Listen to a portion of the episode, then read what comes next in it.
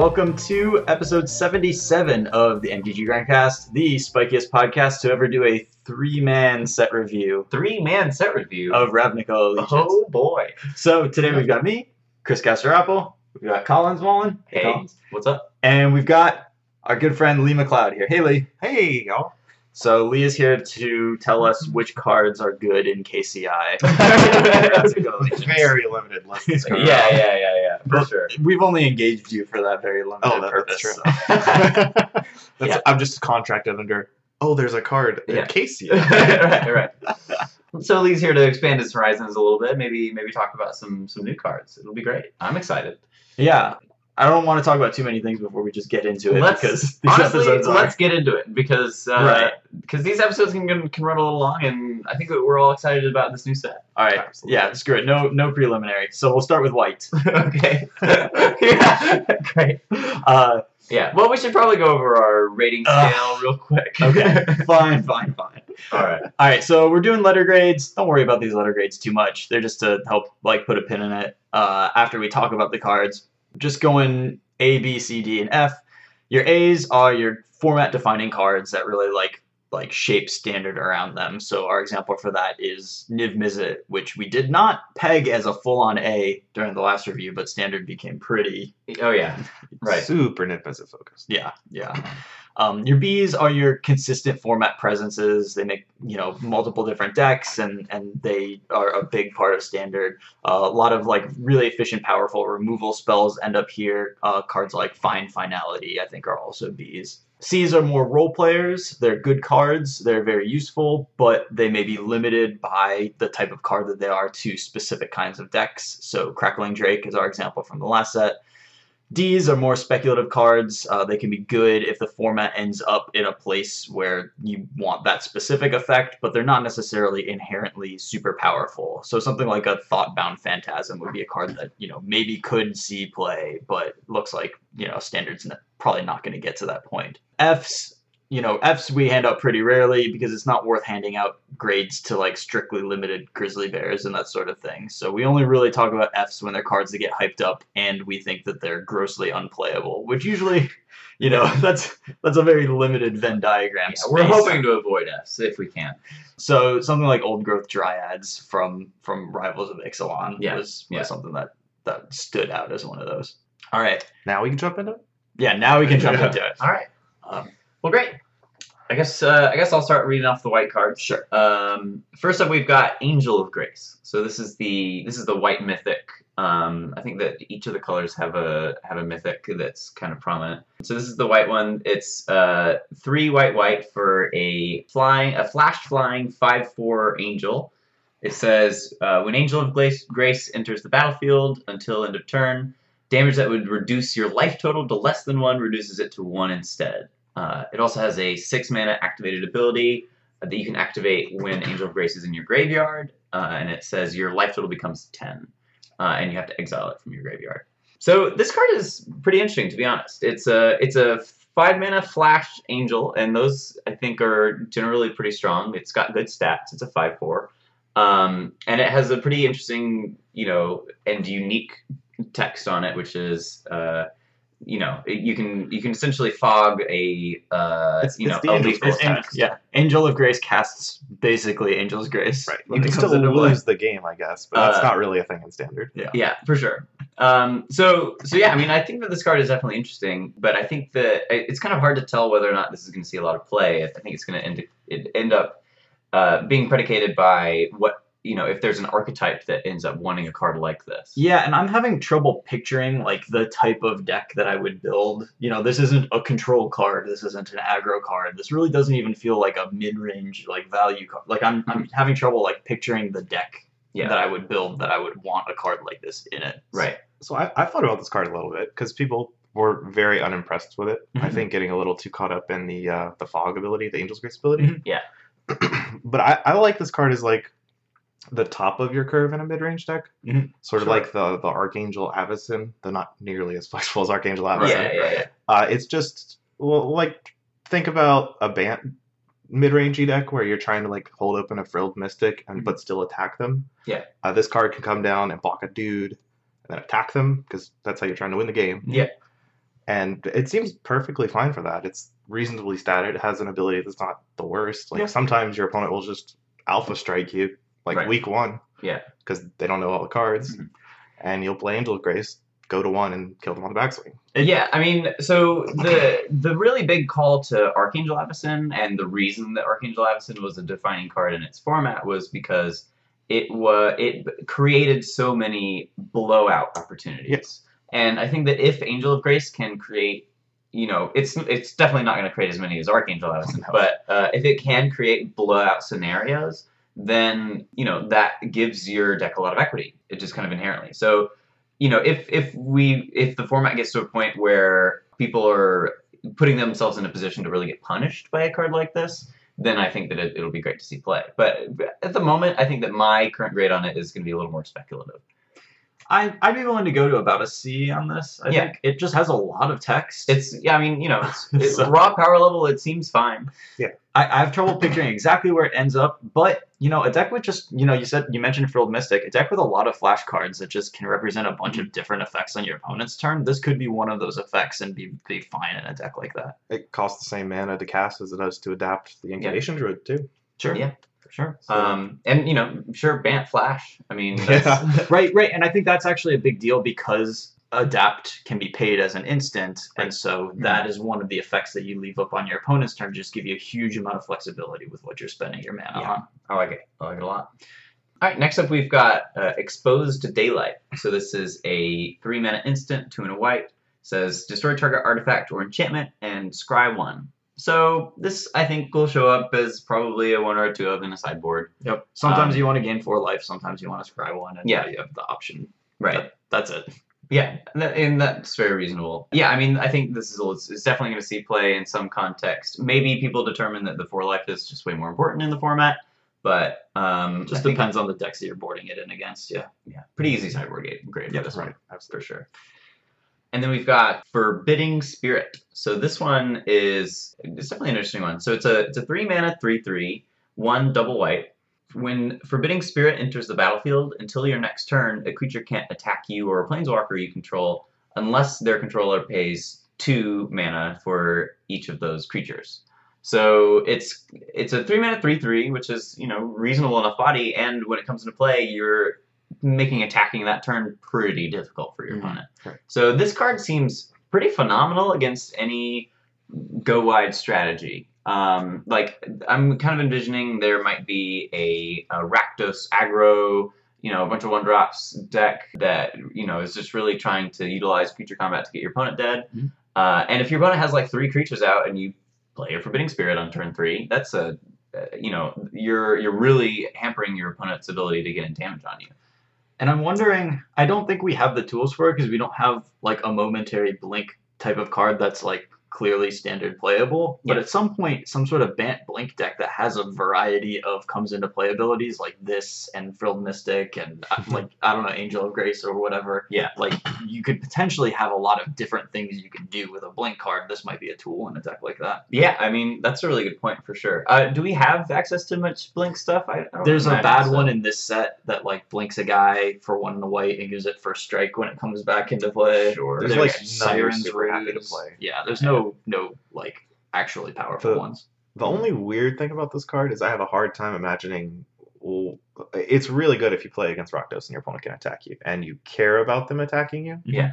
Uh, but it's odd that it's a three mana three three in white, where you also want to have that body and play this effect, and also not attack your opponent because your opponent can't attack them. Usually means they can block. Right. True. So, it you, puts you it in a weird can't attack the turn after you cast this. Right. Right. Yeah. Well, I I would imagine that this card actually would end up as more of a sideboard card In Um, what kind of deck? in uh, just a, a solidly white deck that wants to be defensive. Maybe even like a you know if a control deck is really suffering has a has a bad matchup against the the, the aggressive decks, they would consider um, sideboarding in a card like this. Because standard in standard, people have sideboarded cards like just like a, a two three that gains three life or whatever when it comes in. Oh, like the two one for wa- for three in the like Amonkhet, I think the gain four life when it comes. Yeah, I yeah, yeah. in my team actually. Right. Or, you know, when there was the embalm uh, creature that uh, you can get. Sunscourge Yeah, yeah, yeah. A card like that that just like happens to be really good against aggro decks, pretty much specifically, can every once in a while kind of pop up as a Mhm. um, as a as a role player in standard. Yeah, I could see Yeah. that. And that's about where I'm going to evaluate this card Yeah. as. Sideboard or D, something like yeah, that. yeah, for sure. Agree. Um, yeah, definitely not a like proactive like wow, I'm really excited to Build, build a deck around this. No, yeah. that's yeah, that, it's just not Really. really. draw this card, slam it on three. yeah, exactly, exactly. All right, so next up we have uh, Hero of Precinct One. So this is a two mana two two. Uh, for one and a white, says uh, whenever you cast a multicolored spell, create a one-one white human creature token. So it is a human and creates human creature tokens. Mhm. And I've heard a bunch of people talking about this in humans, but you don't cast very many multicolored spells in humans. Right, and ideally you're not casting them at all. Right. Right. right. yeah. Like you're you, you want to vial in your threes Right. way more than you want to be casting your threes. And those are all the multicolored ones, right? There's no multicolored. I guess Meddling Mage is the multicolored. Too. Right. Yeah. Yeah. Yeah. I mean, the only the multicolored cards are Meddling Mage, Reflector Mage, Mantis Rider, and then some weird like Sideboard sideboard, cards. cards, right? Cabal. Like or whatever. right? So it's not that many, even if you are hard casting all of them. Like, yes, if you make one or two tokens and then Thalia's Lieutenant, like this card is great. Yeah. But this is not where I see this card seeing play. No, th- yeah, this this card's not not playable in modern humans. Um, it is interesting though. Uh, I've seen a couple of cards floating around the set, and I'm sure we'll talk about more that have multicolored spell synergy. Mhm. But I'm just not really sold that that this is going to be that powerful of a payoff for that kind of deck. So I've seen it. I, like when you look at this, it kind of looks like a you know build some sort of aggro deck around it. But I've seen it mostly in brews where where it's looked good to me has been in brews like aristocrats kind of things that just they naturally have so many Yeah, multicolored I'm, spells I'm in them. really Yeah. glad you said that. Yeah, that's fair. It's a it's a really good token producer if you're trying to play with like Priest of the Forgotten Gods, I believe is the name of it. Okay. Yeah, the sack two guys to do a bunch of things. Yeah, yeah, yeah. I mean, if you're playing this And there's as a, there's so many multicolored cards you want to play in those decks already. Yeah. That makes a lot of sense for sure. And if you're playing this as like, you know, in a deck that just wants bodies, It's part of an engine as opposed to like an aggro. yeah, weapon. yeah, yeah, Exactly. exactly, exactly. So I could definitely see it being, you know, that kind of like role player in that specific archetype. Um, so Yeah. that you know that could be fine. I'm I'm more than happy to give this card a C. I think Yeah. I think Aristocrats has gotten a lot of tools from like it's it's basically not even like a block constructed deck. It's like a set constructed deck, but it it looks powerful to me. So. Yeah. For sure. Yeah, I mean, uh, it, uh, it. I, I definitely think it has the potential to be to be Mhm. really good and and an archetype that is is built around it. So yeah, yeah, I'm I'm, I'm down for a C. Uh, next up, we have Impassioned Orator. So this is another two mana two two. Whenever another creature enters the battlefield under your control, you gain a life. So It's just Alright. like the worst Soul Ward. it's a two mana Soul Warden. Uh, it's a two mana two two instead of a one mana one one. Um, it curves like really badly into a Ajani's Pridemate compared to yeah, Hawk. right. if you're super desperate for two drops for Right. some reason in white and you have to have them interact with Johnny's Pride Mate, this is the card for you. Yeah. I mean, you know, a Ajani's Pridemate is a card that is a very, very powerful payoff for getting that kind of incidental life gain. But I think that in order for there to be a real archetype around that s- in a standard format, there has to be more than just a Ajani's Pridemate Yeah. for a path like that. and we already have the tools to enable the Pride Mate, so mhm. we don't really need this other bad two drop that Yeah. makes us super vulnerable to Deafening Clarion Right. to do it. The only other card I can think of that would be, I think, similar on power level is the enchantment that says you can pay a mana and or two mana and draw a card Oh, every time you gain life. Blood. Wait. what Dawn of this? Hope. Oh, Dawn of Dawn Hope. of Hope. Yeah, Oh, yeah. right, right. So that would be another potential payoff for, you know, an archetype that I would think would want to support a card like, or would need a card like this. Yeah. But it also feels like there's just so many other cards that are cheaper and also gain you a life. I'm, I'm not really sold on this one. Speaking of payoffs, one Yeah. I just thought of, there's a there's a card in this set called Font of Agonies, which is a, a black enchantment that says whenever you pay life, you put that many blood counters on the enchantment. You can pay one in a black and remove four blood counters to destroy target creature. Uh, So- that doesn't sound like a, a direct payoff because you still have to be paying life, and this card does not have anything to do with paying life. Yeah. Uh, but that Font of Agonies does combo with Adanto Vanguard, which has you pour four life. So every time you want to activate Adanto Vanguard, you can destroy a creature. Yeah. That's kind of cute. which is kind of cute. And having some good instant life gain in your aggro deck if you're trying to clear the board with Adanto Vanguard and this Yeah. enchantment, that can be kind of cool. Is that good? Probably Well, not. no, yeah.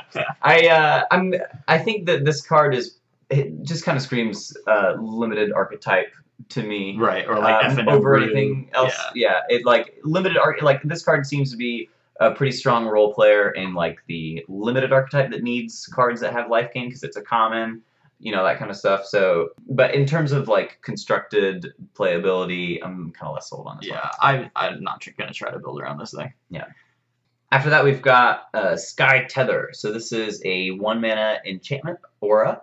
Enchant creature. Enchanted creature has defender and loses flying. This to me just seems like a fine sideboard card out of like control decks that just want to have a way to shut down a creature for one mana. Like if you're a control deck and they play like a chain whirler or something like that, you are perfectly happy to pay one mana to put a sky tether onto it. Yeah. Or or even just on a one mana guy, you're at mana parity. So I think this is just a fine removal spell if all you care about is whether or not their guys are hitting you. Yeah, I, I totally agree with that. I, I think that this is um, this is definitely one of the better uh, one mana removal spells that a control a control deck can have access to out of white. Um, and it might be true that that a white single mana removal spell is something that the control decks are going to look for Mhm. because you know you don't you are always going to want to play red for like shock effects and stuff like that. Right. Um, so yeah, I mean, I, I could definitely see this uh, seeing play. The other card that was kind of similar to this that was printed in a recent set was the opposite. Essentially, it said the, the creature can't uh, can't or sorry, it can't block. Right. But that line of text is so much worse than the creature can't attack in my mind. So so yeah, I mean, this one definitely is is up there for uh, consideration for me, and I think that. Uh, if you're if you're trying to brew around a control deck that's playing white, you should you should consider this. Yep. Absolutely. Yeah, so I think a, a solid C. Like it fits into a deck that isn't attacking your opponent at all until Yeah. it casts Niv Mizzet or whatever. Right. Right. Um, yeah. if we're still casting it, And then it doesn't have new flying, world? so you know you don't even have to worry about it. yeah. And we're gonna give your creature defender and say it can't uh, block Niv Mizzet specifically, and and that would be fine. Perfect. Right. Perfect. It's funny how we're talking about Niv Mizzet and its interactions with this white card, but I, I believe that that's just going to be the world that we live Yeah, in. You I, know? I agree. We got mana is really strong in this set, or every set now. Yeah. Standard we just have all of the duels. and Yeah. chromatic lantern and these other cards. Yeah. All right, so next up we've got Tithe Taker. So I think we mentioned this one before, Mhm. but uh, it's it's a two mana two one uh, human soldier. During your turn, spells your opponents cast cost one more to cast, and abilities your opponents activate cost one more to activate unless they're mana abilities. It also has Afterlife one, which is when it dies, you get a one one uh, white and black spirit creature token with flying. To me, overall, this feels pretty low on the list of white two drops that I'm trying to play in most of my decks. Yeah. I think the fact that it has afterlife means that it deserves a look for aristocrats style decks. But I also think there might just be several two drops that you want before this one in, in decks like that. Yeah. If if an archetype is interested in this card minus the Thalia esque text, if you know if a if there's like a, a sacrifice Mhm. deck that's like wow I just really want as many Bodies. as many two mana or two to two or one mana cards that turn bodies into bodies, Mhm. then they might be interested in this. But the problem with the text on this card is that if you're playing this in an aggressive shell, you're the text on this card is like worse in that context than anywhere else because I think that the best scenario for this text where it says during your turn spells your opponent's cast is more expensive that's really good against counter spells and but counter spells in general are pretty bad against any sort of white weenie strategy Sure. Right. so, you know, post board people are going to be like the control players are like, all right, get all these three mana counter spells out of my deck, anyways. So the fact that we have this two mana creature that makes those worse is just, it's just not really what you're going to be looking for. it almost only affects the white instance people would play on your turn, like yeah, yeah, yeah. seal away and settle the wreckage, Mhm. essentially. Sure. And yeah. seal away they could cast on their turn Right. Right. anyways. Yeah. It's it's fine against seal away, but or it's fine against settle the wreckage, but like that's not enough. Right. It, it competes with the other If you like believe other that two you're- drops in the format as well. Right. Yeah, yeah, yeah. If you believe that your white deck can pretty consistently force your opponent to have settle the wreckage exactly on turn four, then Sure, you might consider if this you're- card. If you're casting a two one on turn two, then right, you're not yeah, yeah. That's not that's not exactly the the, the speed that you're you're gonna go. I mean. I, I guess I guess in that scenario you're You- casting casting a on turn Tithe Taker on turn four or five. yeah, to to like get them right. Right. Yeah. But that that doesn't seem like a great. That's not the play pattern I want to like build my deck around. Yeah. So I think I'd give this one a D. Yeah, I agree. Uh, next up, we've got Unbreakable Formation. I love this card. nice. So, so it's a three mana instant for two and a white. It says creatures you control gain indestructible in the end of turn. Uh, it also has addendum. Uh, if you cast a spell during your main phase, put a plus one plus one counter on each of those creatures, and they gain vigilance until end of turn. I've heard this card be described as Song of Freyalise, but you just skip the first two chapters. yes, it's just Well, the thin part. Thank God, right? Yeah. And of Freyalise is almost good enough. right. Yeah. Because eventually you get to the point where you get to have Yeah, you just one counter on jam all your creatures into their their face, and they Yeah. They just can't block yeah. them. I mean, block them. Um, yeah, I mean, uh, I think that the flexibility of this card is very, very strong. Yeah. So you can use it proactively by antheming your team, and that's great. But it's also it can be against a control deck a defensive card. Mhm. So if they if they want to cast the new four mana wrath, you can really get them.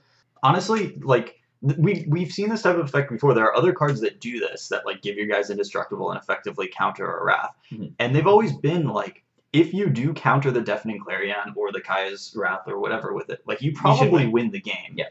But they're so worthless in so many scenarios. Yeah, yeah, yeah. And this card's just great in most of those scenarios. If your opponent is also on a creature deck, those those like indestructible like th- those types of cards are hard to leverage. But if your opponent's on a creature deck, you just get to cast this and have like an impossible to defend against Plus one, attack. plus one, vigilance and indestructible for a turn, but the plus one, plus one stays around. Yeah, Right. Sign me up. yeah. Seems great. So if if we're playing a white weenie deck, even if we're playing some sort of aristocrats deck, I think there's a home for this card. Yeah. If, if we're playing a white deck with creatures in it, I'm interested in this card. Yeah. I agree. Yeah. Yeah, awesome. Um, yeah, I mean, uh, I, yeah, I agree with Lee. I, I think this is definitely going to people are definitely going to try this out in, in mini white shells. It's just so flexible. Yeah. Yep. So Absolutely. solid C with eyes on B. Honestly, it just yeah, seems C really plus. good. We'll see how the format turns out, but um, I think for now I'm, I'm willing to give it a C plus Sure. for sure. All right, so for the first one we've got for blue is Benthic Biomancer. This is one blue for a 1 1 Merfolk Wizard Mutant. It has Adapt 1 for 1 and a blue, so if this creature has no plus 1 plus 1 counters, you can pay 1 and a blue to put a plus 1 plus 1 counter on it. Uh, whenever one or more plus 1 plus 1 counters are put on Benthic Biomancer, draw a card, then discard a card.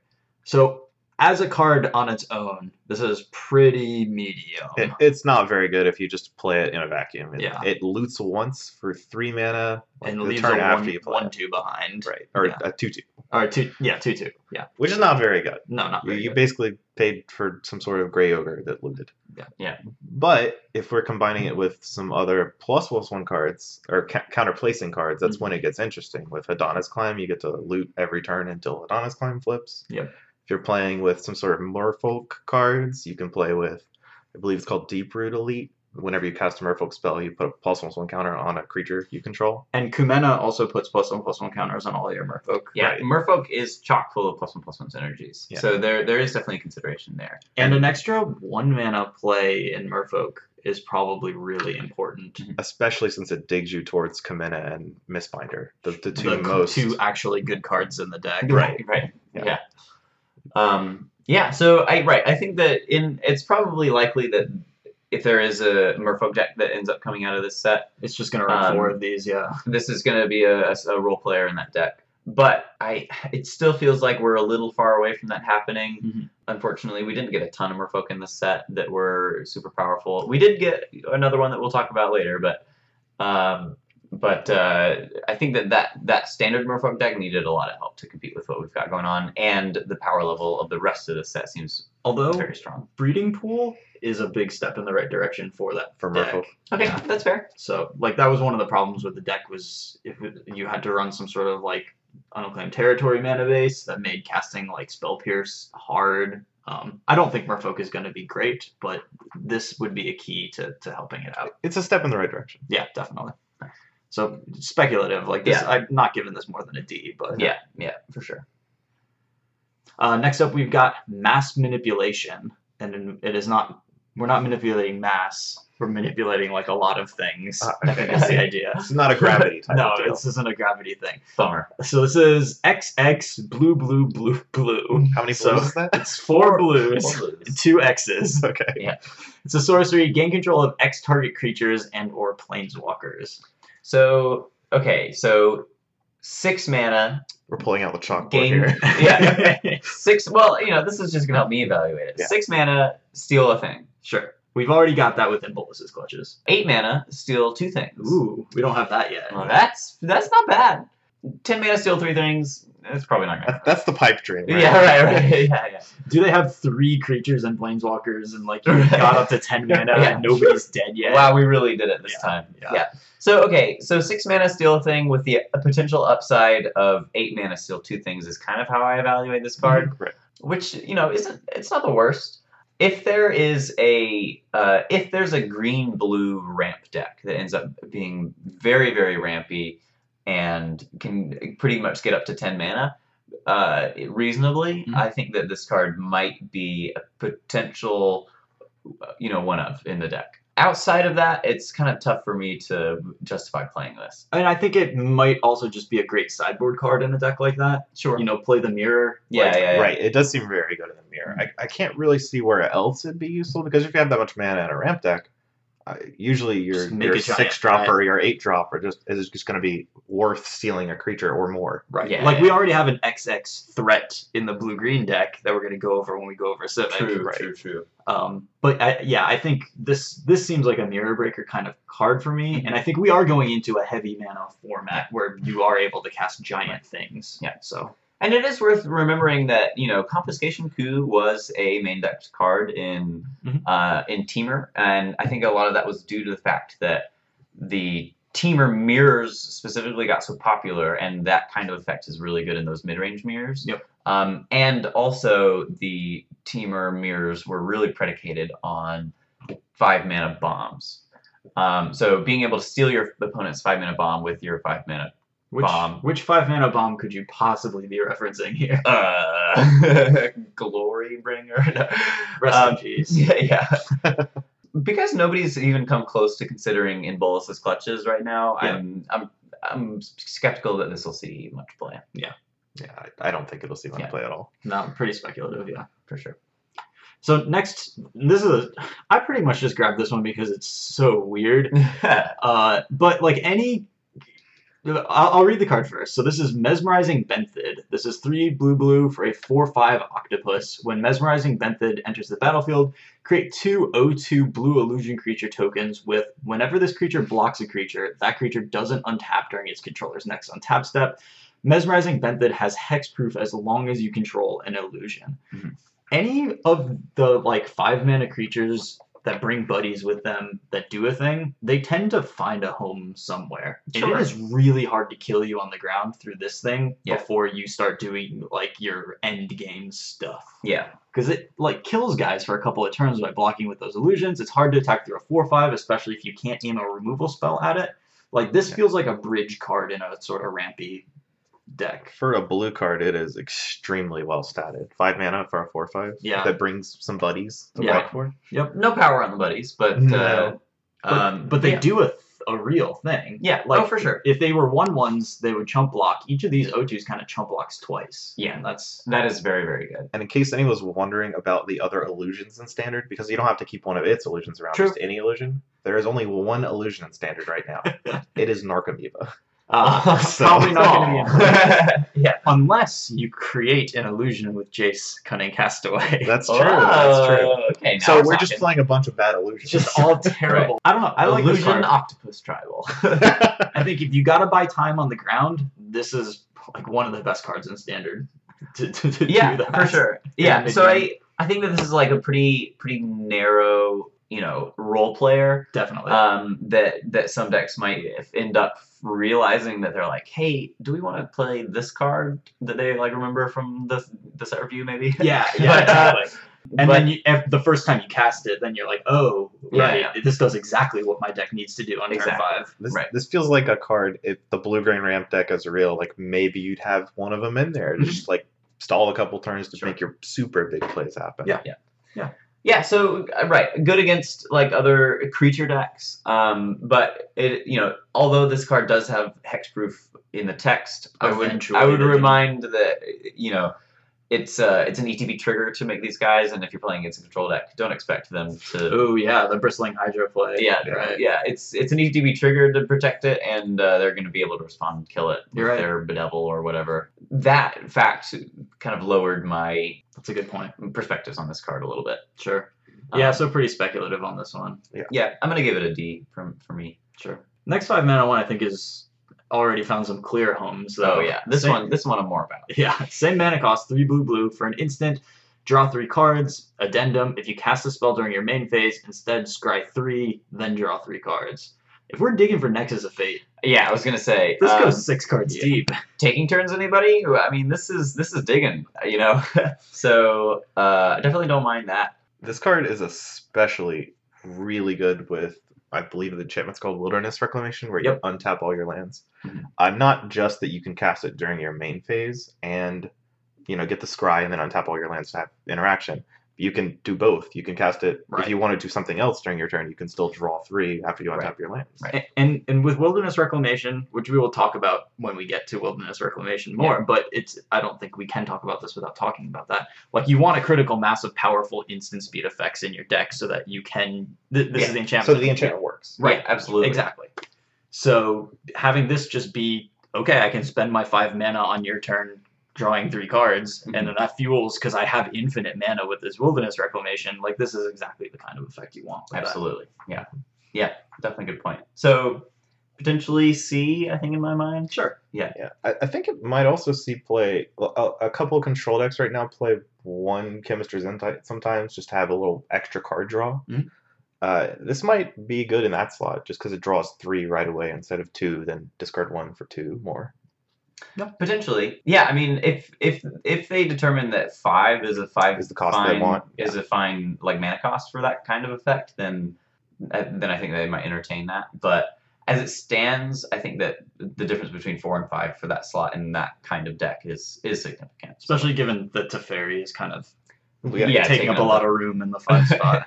For sure. Next up, we've got Pteramander, and there's a P at the start of that word. So for those of you following along, I, I love that every time Chris talks about this card, he really, really wants to mention So this. it's not it's not this- Puteraman. it's, it is not a Terramander. Yeah. This is a flying man, one blue for a one-one flyer, but it's also got adapt four for seven and a blue.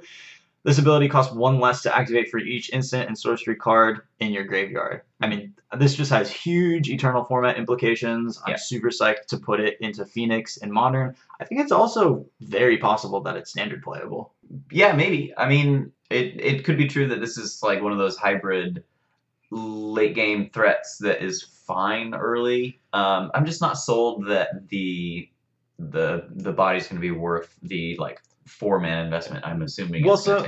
So I'm picturing it in, you know, as like Drake's nine and ten, if the Drake's deck still exists Okay. in standard. And to me, the selling point of this is that it's very easy to, you know, one mana, one one flyer. Your opponent doesn't want to spend the removal spell on it until you commit a little more into it. Yeah. And then so you can wait until you can pay the adapt cost and have dive down up, and then it is really hard for them to deal with. okay. I don't think it's going to be great in standard, Yeah. but it's a potential slot for a deck like that. Yeah, I'm sure people will be trying it out. I'm not sold on standard quite yet, but I, I mostly care about modern implications. Right. uh, yeah, I'm very excited about modern. I agree. In modern, it's going to be a gem, but in Yeah. this in standard, I just don't think the the front half is worth anything. So I- Okay. Mhm. Yeah, the front half is worth more in modern because Yeah. flicking in in your lightning bolt deck is Right. actually really good. Yeah, for sure. Yeah, very excited about it in modern. I think that the Phoenix deck is already proving itself to be one of the premier archetypes in modern, And desperately needed a third threat. right. Yeah. So yeah, I mean, this is just kind of answering that, answering that call a little bit, which is really nice. Um, one thing to keep in mind with it is that it is vulnerable to the graveyard, um, so you're kind of doubling down on that a little bit. But I actually kind of like having it in there alongside Phoenix because it makes like one-shot graveyard hate effects so much more awkward for your opponent. You would you couldn't get them to pop their Nihil Spellbomb or their Tormod's Crypt without committing to getting Phoenixes back in play. Here, if Pteramander is one of your threats, they have to proactively exile your graveyard to keep you from just getting a dragon. Mhm. Um, and so the comp, you know, you don't necessarily have to lose phoenixes to to get them to pop their their thing, and that's kind of nice. It also helps Thought Scour be a little bit better if it doesn't mill Faithless Looting or Mhm. Phoenix, because if it, if it doesn't hit those two cards, it's really just a cantrip Yeah. Yeah. right now. This Yeah. one reduces the cost by at least the Thought Scour. So. Right. Yep. Yeah, definitely pretty good there for sure. Yeah. So I like you know our, our ratings break down a little bit when we have like multiple formats to look at. I mean, I want to put this at like a B in modern. Like I'm Yeah. just so hyped to play this in modern. Yeah, I, I I'm definitely down for B in modern, and then maybe a D in standard. Sure. Yeah. Yeah. Um, next up, we've got Quench. One in a blue for an instant. Counter target spell unless its controller pays two. Yeah, I think that people are generally pretty excited about this card. I am less so. Um, I think that people keep on comparing this card to Rune Snag, but they uh, the fact that Rune Snag kind of translated a little better into the late game by stacking on itself Yeah. was, I think, more important than people recognize because the Rune Snags that you found later on were slightly more likely to be able to trade for a card, but this in a late game scenario is much harder to trade for a card. R- Rune Snag was huge that it counted itself. Yeah. It also counted your opponent's copies. yeah. wow. So- yeah, yeah. if your opponent played a Rune Snag first, your Right. your Rune Snag, your first Rune Snag was very good. Yeah, yeah. Uh, but even discounting that, Quench just doesn't translate at all into the late game. No, it doesn't. Yeah. Yeah.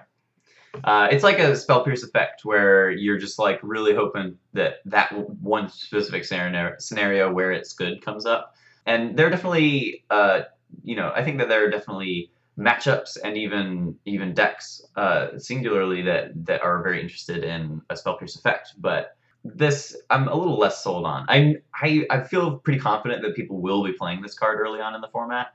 Uh, so I think that it's definitely going to be something that people are going to that it will be correct to play around in like a week one open. Mhm. But I think that as the format evolves a little bit, people are going to start to realize that this card just isn't even close to a mana leak. So And and yeah, I like how you mentioned spell pierce because like, so the floor of quench is a little bit higher than the floor of spell pierce, but the ceiling is nowhere near the ceiling of spell pierce. It's like yeah, yeah, when you cast a planeswalker and get it spell pierced, Right. Like your life is ruined. yeah, oh yeah. When you get it quenched, it's like, ah, that sucks. Okay, yeah. But my opponent spent two mana on that, which is like a you know real investment Yeah. instead of you know, They had an extra mana lying right. Yeah, around. yeah, exactly. So yeah, probably like speculative at this point. Yeah, probably a D. It will it will see play. You know, people will it play will. this card. It will, Yeah. but that doesn't necessarily mean that it's good. Yeah, they might not be correct to play this card. Right. It's just like maybe most of the time people play it, they just should have syncopate in their deck. Or Yeah. Spell Pierce. It's like between those two cards. Right, right. Yeah, yeah, yeah, for sure. And, and ma- this is just the like I'm not willing to make a call on Yeah, one of them. yeah. yeah. Um.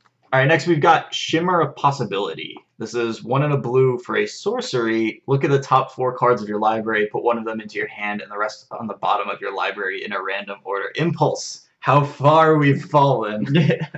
yeah, I mean, anticipate is not very good, and that's an instant and looks at one fewer card. This probably just doesn't see any play. I mean, right now in the the uh, Turbo Fog deck, and I, Yeah. granted it will go undergo a lot of changes, but people play Discovery with minimal way to cast Yeah, that's, Dispersal. I guess that's true. That only takes two cards. This takes four at the same speed. Yeah. All right. Yeah. I mean, I, I guess I didn't really think about comparing it to Discovery because I've mostly been playing Discovery in decks that care about as a way to dump Putting cards in the graveyard. exactly. Right. Um, Uh, but if you're just looking for a specific card, like It Nexus really of Fate, deep. it goes really far. Yeah. Not quite as far as the five mana card we talked about earlier, but this one's Yeah. only two mana. right. Yeah, that's very true.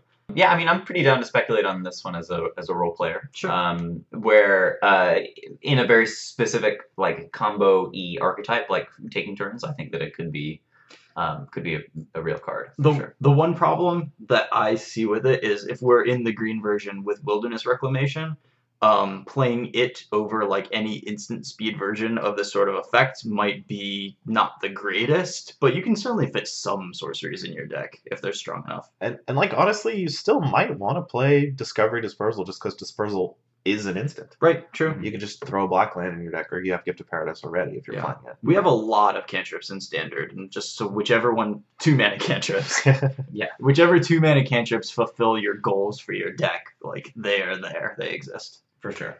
Oh wait, I forgot one thing about Pteramander. Speaking of the one thing that really makes me kind of want to try it in standard is that this is a great enabler for uh, drawing two cards and not discarding a card with Chart of Course, even in a deck that's not Oh, as okay. hyper like you know. And this also might fit into mono blue aggro, um, but you can play this in a deck that's not as hyper focused on that and still run Chart of Course and get a lot of value out of it. So, Maybe it's like another Mistcloak Herald, yeah. or instead of even. I think probably instead of Mistcloak Herald in that deck, but also you could run this in a less like all in sort of thing that also wants to run Chart of Course. So that's that's something that I kind of like about that. Uh, our last blue card, um, I find this card borderline impossible to evaluate. Yeah, right. This is- Agreed. this is Sphinx's Foresight, two and two blue for a four-four Sphinx. You may reveal this card from your opening hand. If you do scry three at the beginning of your first upkeep, uh, it also it's a four-four flyer. Uh, at the beginning of your upkeep, scry one. I don't know, man. You know the coolest part about this card to me What? is that you, if you're on the draw, you get to see your opponent's entire first turn before you scry, That's nice. which is really weird because most upkeep or most uh, opening effects, hand yeah. effects don't work like that. But this one's at the beginning of your first upkeep, not the first upkeep. So you, depending on if you're the player draw, you can have like vastly different amounts of information on when you're scrying. That that is interesting. that's That's, a good point. I, I hadn't thought of it that way. But yeah, I mean, you know, we talked a little bit about this earlier. Uh, it seems to me like the most uh, reasonable application for this card would be in an eternal format where a deck really, really wants uh, like extra. What's the free mulligan card? Serum oh, powder? serum powders. Yeah, right. If if your deck is playing serum powders and wants more of that effect, maybe consider Sphinx as like an additional way to like find stuff. That was like my first like instinct when I read this card. hmm Um, If you're if you're capable of beating them with like four cards, but it needs to be very specific. exactly. Yeah, yeah, yeah, for sure. Um, so right, so that's that's kind of what I was thinking about for for this one, but outside of that, it seems difficult for this text to be relevant. Other than it's just like a you know, ooh, yay, look, I get to do this, and there's a card. Uh, you know, I, I would only really be happy about this line of text. Um, currently, if if it's on a card that I'm excited to put in my deck To play, anyways, right. and you're not and hurting for a a four four four, flyer four flyer for four. for four that you know the the text of the beginning of your upkeep scry one it's not nothing Right. but it's not going to push a four four flyer for four over the edge for me in standard Yeah. I can't imagine this sees if it ever sees any play, it'll be in some eternal format doing, Doing something, something- completely degenerate. It's Exactly. super bonkers. Yeah, Yeah. yeah. That, and I that's agree. yeah that's pretty much my thoughts for sure My turn to read. yeah go for it Yeah. Okay. We're doing black now. yeah So we've our first one is Bankrupt in Blood, which is a one B sorcery. As an additional cost to play the spell, sacrifice two creatures and you draw three cards. So we've seen this before at instant speed when you sacrifice one creature to draw two cards. This is kind of going real deep on it, but you know, if I'm trying to sacrifice tokens and draw cards, you know, this is sort of the the cathartic reunion versus tormenting voice thing where like Right. tormenting voice is not a good card, but cathartic reunion is like pretty breakable. yeah Um, drawing three cards is a ton.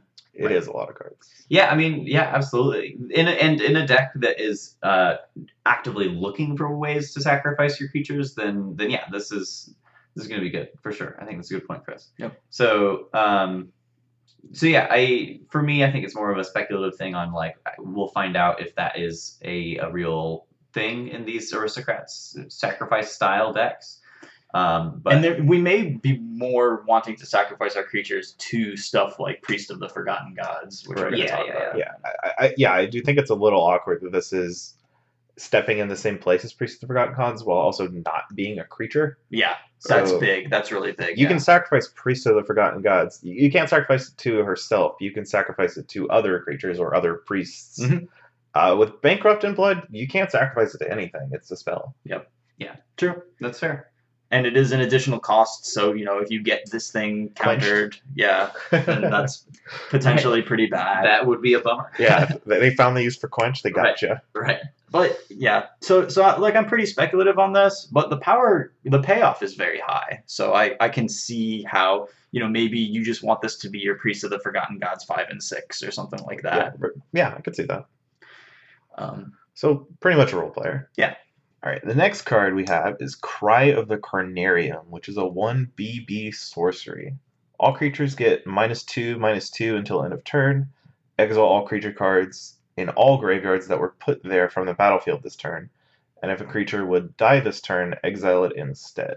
so weird like extra exiling going on. It's but kind of like Flaying Tendrils from Battle for Zendikar, I believe, where it gives everything minus two, minus two, and then exiles it. But mhm. it also exiles things that were put it there before, Before. it was cast. Right. ultimately, for most purposes, though, this is just an infest with a little extra upside. Right, You yeah. know, exiles when that's important. You can mausoleum secrets for it in Dylan's Death Shadow deck. yeah, you couldn't do that with you Flaying couldn't Tendrils. do that with Flaying Tendrils.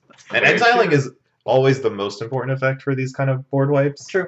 Especially if people are trying to do aristocrats with afterlife. That's a pretty big deal, I would say. This card seems pretty lights out against these aristocrats decks we keep building in our head. Absolutely. yeah. I yeah. Honestly, I think that um, this this card will see play uh, in some context. I, these kinds these kinds of cards always do in standard. Yep. Because there's generally just always some sort of you know go wide strategy that that it's going to be good against. Well, let me ask y'all how often that you cast Golden Demise and then the Ascend actually matters. Ever? Rarely. Yeah. Um, every once in a while, if it's in your green black sideboard, you don't want to kill your random dorks that you have floating around. But like only in this like really really late game scenario where it probably wouldn't have mattered anyways. Yeah. Whereas Um, exiling things just huge. Yeah, it never. I guess to answer that, it never makes the difference. For Right. Yeah, yeah. Yeah. Um, well, and if we look at like the next several black cards that we're going to talk about, like exiling just matters so much on this card. Yeah. So, Right. For sure. um, easy, easy, solid role player. Like you're gonna see this card Yeah. in Yeah. standard. Yeah. Cry of the Carnarium is it's gonna see play. Um, it's gonna be important. Next card is Drill Bit, which is a 2B sorcery with Spectacle for a B. And Spectacle is you can cast the spell for its Spectacle cost rather than its mana cost if an opponent has lost life this turn. And what Drill Bit does is that target player reveals their hand, you choose an nonland card from it, and that player discards that card. So it's a coercion with Spectacle B. So not a Thoughtseize. And not sometimes gets cast for two and a black. right. Right. It is not a Thoughtseize that is sometimes a three mana card, it is a three mana card that is sometimes a Thoughtseize. I, I agree because the types of decks that really want spectacle or that easily turn on spectacle are not going to be the types of decks that want this effect all the time. Yeah. Like you put a bolt and you put spectacle on it, that's great because you obviously want Right. bolts in your decks that can and you want to damage them. and you Right. want to damage them. So fantastic. This coercion effect, though, you know, it seems like more of a post board sort of thing. And like, are do we just want duress over this when we're doing that? Right, it competes directly against Duress, Mhm. which, in order for this card to be better than Duress, you have to A, be wanting to hit them the turn you cast Duress, so it only costs one mana, and B, you want to take a creature. Yeah. If you're not taking a creature, you should just play Duress. And I, Yeah. I don't know what deck wants to hit them and also wants to take creatures at that stage of the game, which is kind of Well, the the thing that I I kind of would see it being the option that you want is post board against control decks when they've sided into Lyra Dawnbringer type of cards, and this gives Okay. you an extra out against Lyra Dawnbringer. But uh, mostly, I'm happy to duress them, right. Yeah. especially because like you got to take their settle the wreckage pre-combat, and do you really want to spend three mana to do that? Yeah. Yeah. Yeah. That's Probably not. Right. I was gonna say I think this card has two main things going against it, and one of the things is the settle the wreckage thing that you mentioned is Mhm. that yeah, you really want to do that pre-combat to Yep. get their settles. Um, and you know, if you're putting them in a position where you're going to be able to get their settle and kill them, that's fine. so that's you know that's not terrible. But the other thing that this has going against it is that um, I think that against control decks, control decks are going to be the decks that have the best, the easiest time preventing the spectacle deck from being able to turn on spectacle. Yep. Right. And and and in that is the scenario in which you're most likely going to want these cards is against those control decks Mm-hmm. but they're going to be better at turning off your spectacles. So you might even, you know, I, I would expect the spectacle decks to be boarding out some number of their like heavy spectacle cards against the control decks, anyways. So I'm not really wanting to bring in my dedicated, you know, control hate card And having and, and have it be a spectacle card. That makes right? sense to me. Um, so yeah, I in my mind, I would be much more excited about a duress effect against you know in that slot. And we don't need to improve our duresses by making them higher variants, because duresses are some of the best sideboard cards in standard, Duress is anyways. very good. Yeah. So Yeah, for sure. All right, next card we have Orzhov Enforcer, which is a 1B 1-2 human rogue. It has Death Touch and Afterlife 1. So when it dies, you get a 1-1 white and black spirit with flying.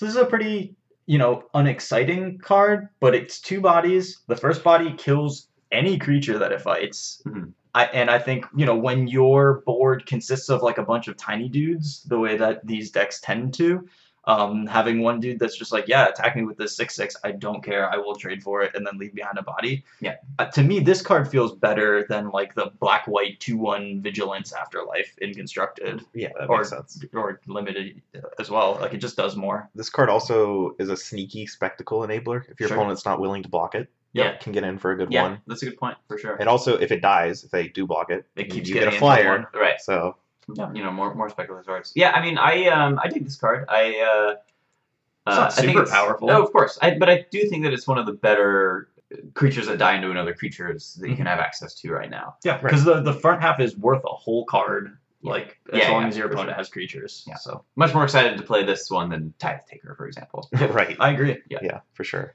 I, I would expect this to see a reasonable amount of play. I, I'd, I'd be surprised if this doesn't actually. Uh, yeah, I, I think that it's going to be predicated on how much they uh, that black white deck ends up being popular. Right. It's going to be dependent on how popular this card is. And and how many cry of the carnariums people are sideboarding. right? Yeah, yeah, for sure. One for thing, sure. the uh, the gold version, I don't remember what the card's called. Uh, the the two one for white B that has afterlife. Yeah. Uh, that is a gold card, so it does trigger Hero of Precinct One, True, that's a good point. which is not nothing. no, it's it's definitely a thing for sure. Right. But boy, the more I'm thinking about all of these cards together on a board and cry of the carnarium co- It's coming out so of my many creatures. yeah, and and just like getting them all exiled is not good. no, it's Uh, a bad day. Yep, and this guy, this next card falls prey to that as well. Yeah, it's Gutter Bones, uh, a black two one skeleton warrior that comes into play tapped or enters the battlefield tapped. Uh, and you can pay one and a black to return Gutter Bones from your graveyard to your hand. Uh, you can only activate this ability during your turn and only if an opponent has lost life this turn. I I like this card. I think this card is going to be, um, you know, definitely a role player in the uh, in a in a black based aggressive Mhm. strategy. Um, so the you know the Rakdos archetype I think is really going to want um, two power one drops to be successful, and this really just fits the bill for that. In my mind, the the the most successful aggressive decks in standard really require you to have one drops that can deal more than one damage. Yep. So And this- we now black decks have two different ones because Yeah. they have uh, Diregraf Ghoul, Diregraf Ghoul. Diregraf Ghoul as Yeah. well. Diagraphed Ghoul, um, and then isn't there like a pirate or something that's still around? There's Vicious Conquistador, which is a one two that when it attacks it hits them for one. um, That's like the And only there, there's know. the there's Grasping Scoundrel that gets plus one plus zero while attacking. okay, yeah. So I mean, there's, these like- are all like fine. There's a handful of They drop off- mediocre two, right, two power black creatures. This one is better than Gutter Bones is the best of all of those. Yes. So that I mean that definitely pushes it into the, the realm of possibility that it's going to see play in standard. So and and the bridge, you know, it's it, it seems like it's well suited for those black aggressive decks. Also pretty good in potentially an aristocrat style deck. I mean, maybe we're mostly skipping turn one in those decks or only casting Hunted Witness. Um, but this can do something like that. It's also just really good with Judith I was gonna say that. Yeah. because it's a non-token creature. So sorry, sorry to steal your thunder here. But making this a 3 1 means that it keeps attacking for real damage. Yeah. Every time it dies, you get a ping out of it, and and because you ping them, you can bring it back. you can just bring it right back. Yeah. yeah, definitely belongs in a Judith deck in my mind. Yeah, for sure. So yep. Yeah, this this card's gonna see a lot of play. I Yeah. imagine. for sure. Next card we have is Priest of the Forgotten God, which is a 1B 1 2 human cleric. Uh, you can tap her and sacrifice two other creatures, and any number of target players each lose two life and sacrifice a creature. You add black black to your mana pool and draw a card. Okay, so you get four things out of this. Yes. You, you get So- an edict, you get you shock their face, Uh, you get two black mana and you draw a card, all for sacrificing. So if we've set this up, like we're getting Oh, it- a ton out of this. It's a really good payoff for a deck that can support it. Yeah, if an aristocrats deck exists, it's because of this card. I think it does. This is the one sacrifice effect that doesn't cost any mana to use, which is important. It gives you mana back. Mhm. Um, It, it kind of ramps you too. Like you, you Yeah. go you go up to five mana. I don't know what board you'll have multiple creatures on turn three, uh, and be able to activate this. But if you do somehow, well, you well, go up okay. to five on It turn doesn't. It doesn't like Three. play a gutter bones turn one, play a priest turn two. Turn three, you can play any of your aristocrats creatures, sacrifice the gutter bones It's and the creature. free. It's ramping you. You can just, if you don't have something to ramp into, you can just get back the gutter bones because the, uh, the priest Oh, gives you the mana. Yeah. Yeah, it gives you the mana for the gutter bones, and it triggers spectacle too. Yeah. So This is It's got a lot of things going for it. this also might not matter, but it's weird. Most black cards now deal damage instead of lose life. This one loses life, so it does work against Angel of Grace. Ooh. Oh, Well, there we go. Perfect card. Got him. I mean, yeah. Priest of the Forgotten Gods is like easy C and maybe even better than that. I, I love It, this card. it's definitely at least a C, but Yeah. if, if this uh, sacrifice deck is good, it's because of this card. yeah, agree. Makes sense to me. And next we've got Spawn of Mayhem, a 2BB 4-4 demon with flying and trample. Flample. It also has Spectacle 1BB, so you can cast it for 1BB if they've lost life. And at the beginning of your upkeep, Spawn of Mayhem deals 1 damage to each player.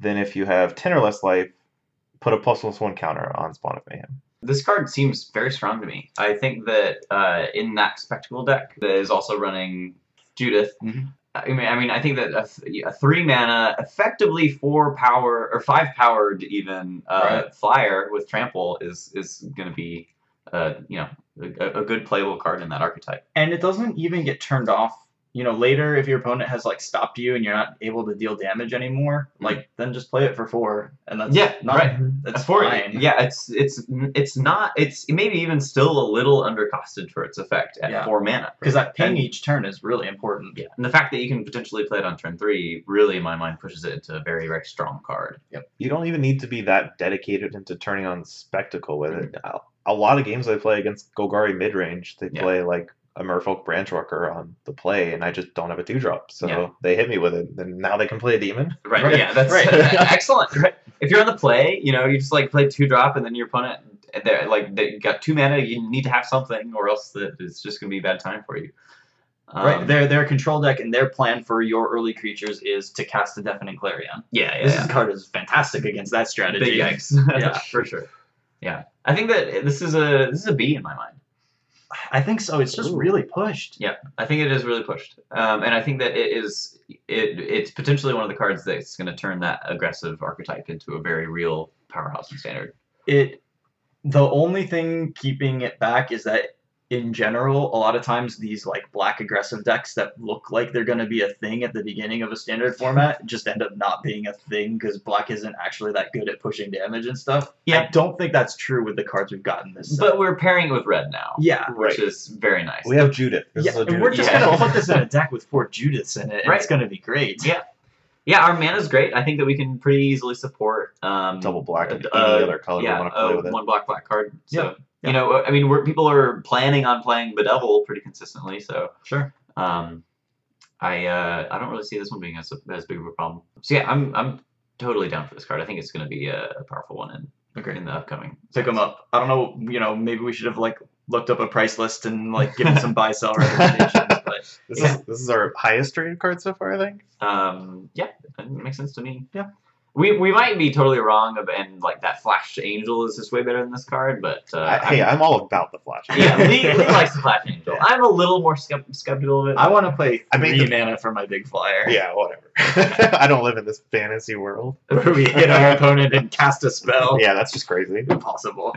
All right. Well, now we're gonna look at the red cards, and uh, we might, we might Oh, think no. that this is possible. Oh, here we go. Yeah. Oh man, you put red and black right next to each other. Let's- We're now just going to be brewing, brewing Rakdos all the rest of the Magic podcast. put red and black right next to each Uh, other. Fair, fair. The first one is Electro Dominance. So this is the X red red uh, instant. Electro Dominance deals X damage to any target. You may cast a card with converted mana cost X or less from your hand without paying its mana cost. I anticipate only ever casting this card with X equals zero. Yeah. Really? I mean, Um, maybe well, in, per, I, I anticipate know. casting it with X equals zero. Like I'm putting it in my deck, intending to cast it with X equals zero, and then yes, it has additional Right. utility. It just has really bothered me. Like I've listened to a bunch of podcasts and stuff lately talking about spoiled cards, and they spend all this time talking about, well, what, what about Electro Dominance in Standard? Like, what if you're actually just casting a three drop with it? I don't care. I don't care. Yeah. I'm casting Restore Balance or Living End or Wheel of Fortune or maybe Ancestral Vision, but that one's not really good Like, like this is this is a combo card for Modern, and that and it's really Mhm. good at that job. It's yeah. two mana. It's an instant. It doesn't need a target to do it. It's the best way to cast these Time Spiral cards that there is. In And the Simian Spirit Guide color, no less. in the Simian Spirit Guide color, in the Faithless Looting color. Yeah, yeah, I mean, honestly, uh, I was thinking about it, and if there's like a Goryo's Vengeance deck Mhm. that plays, you know, just uh, some fatties?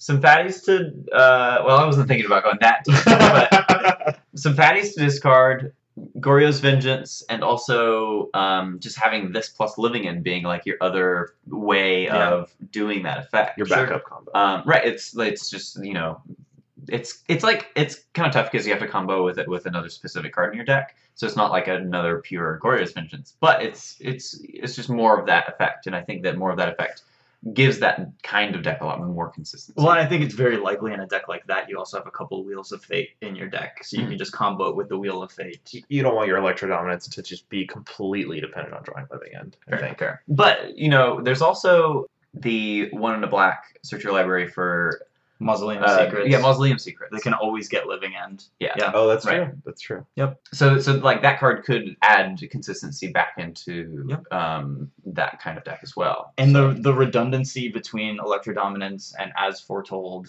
um, makes me, you know, also want to think about blue red decks. Something like, um, I really like the idea of a blue red As Foretold Electro Dominance Living End deck that uh, it's trying to Living End back Kiki Jiki and Deceiver Exarch. And then your backup plan is, oh, you you drew your graveyard hate in the sideboard game. I'm gonna play Deceiver Exarch and then Kiki Jiki. Right. Yeah. Yeah. Yeah.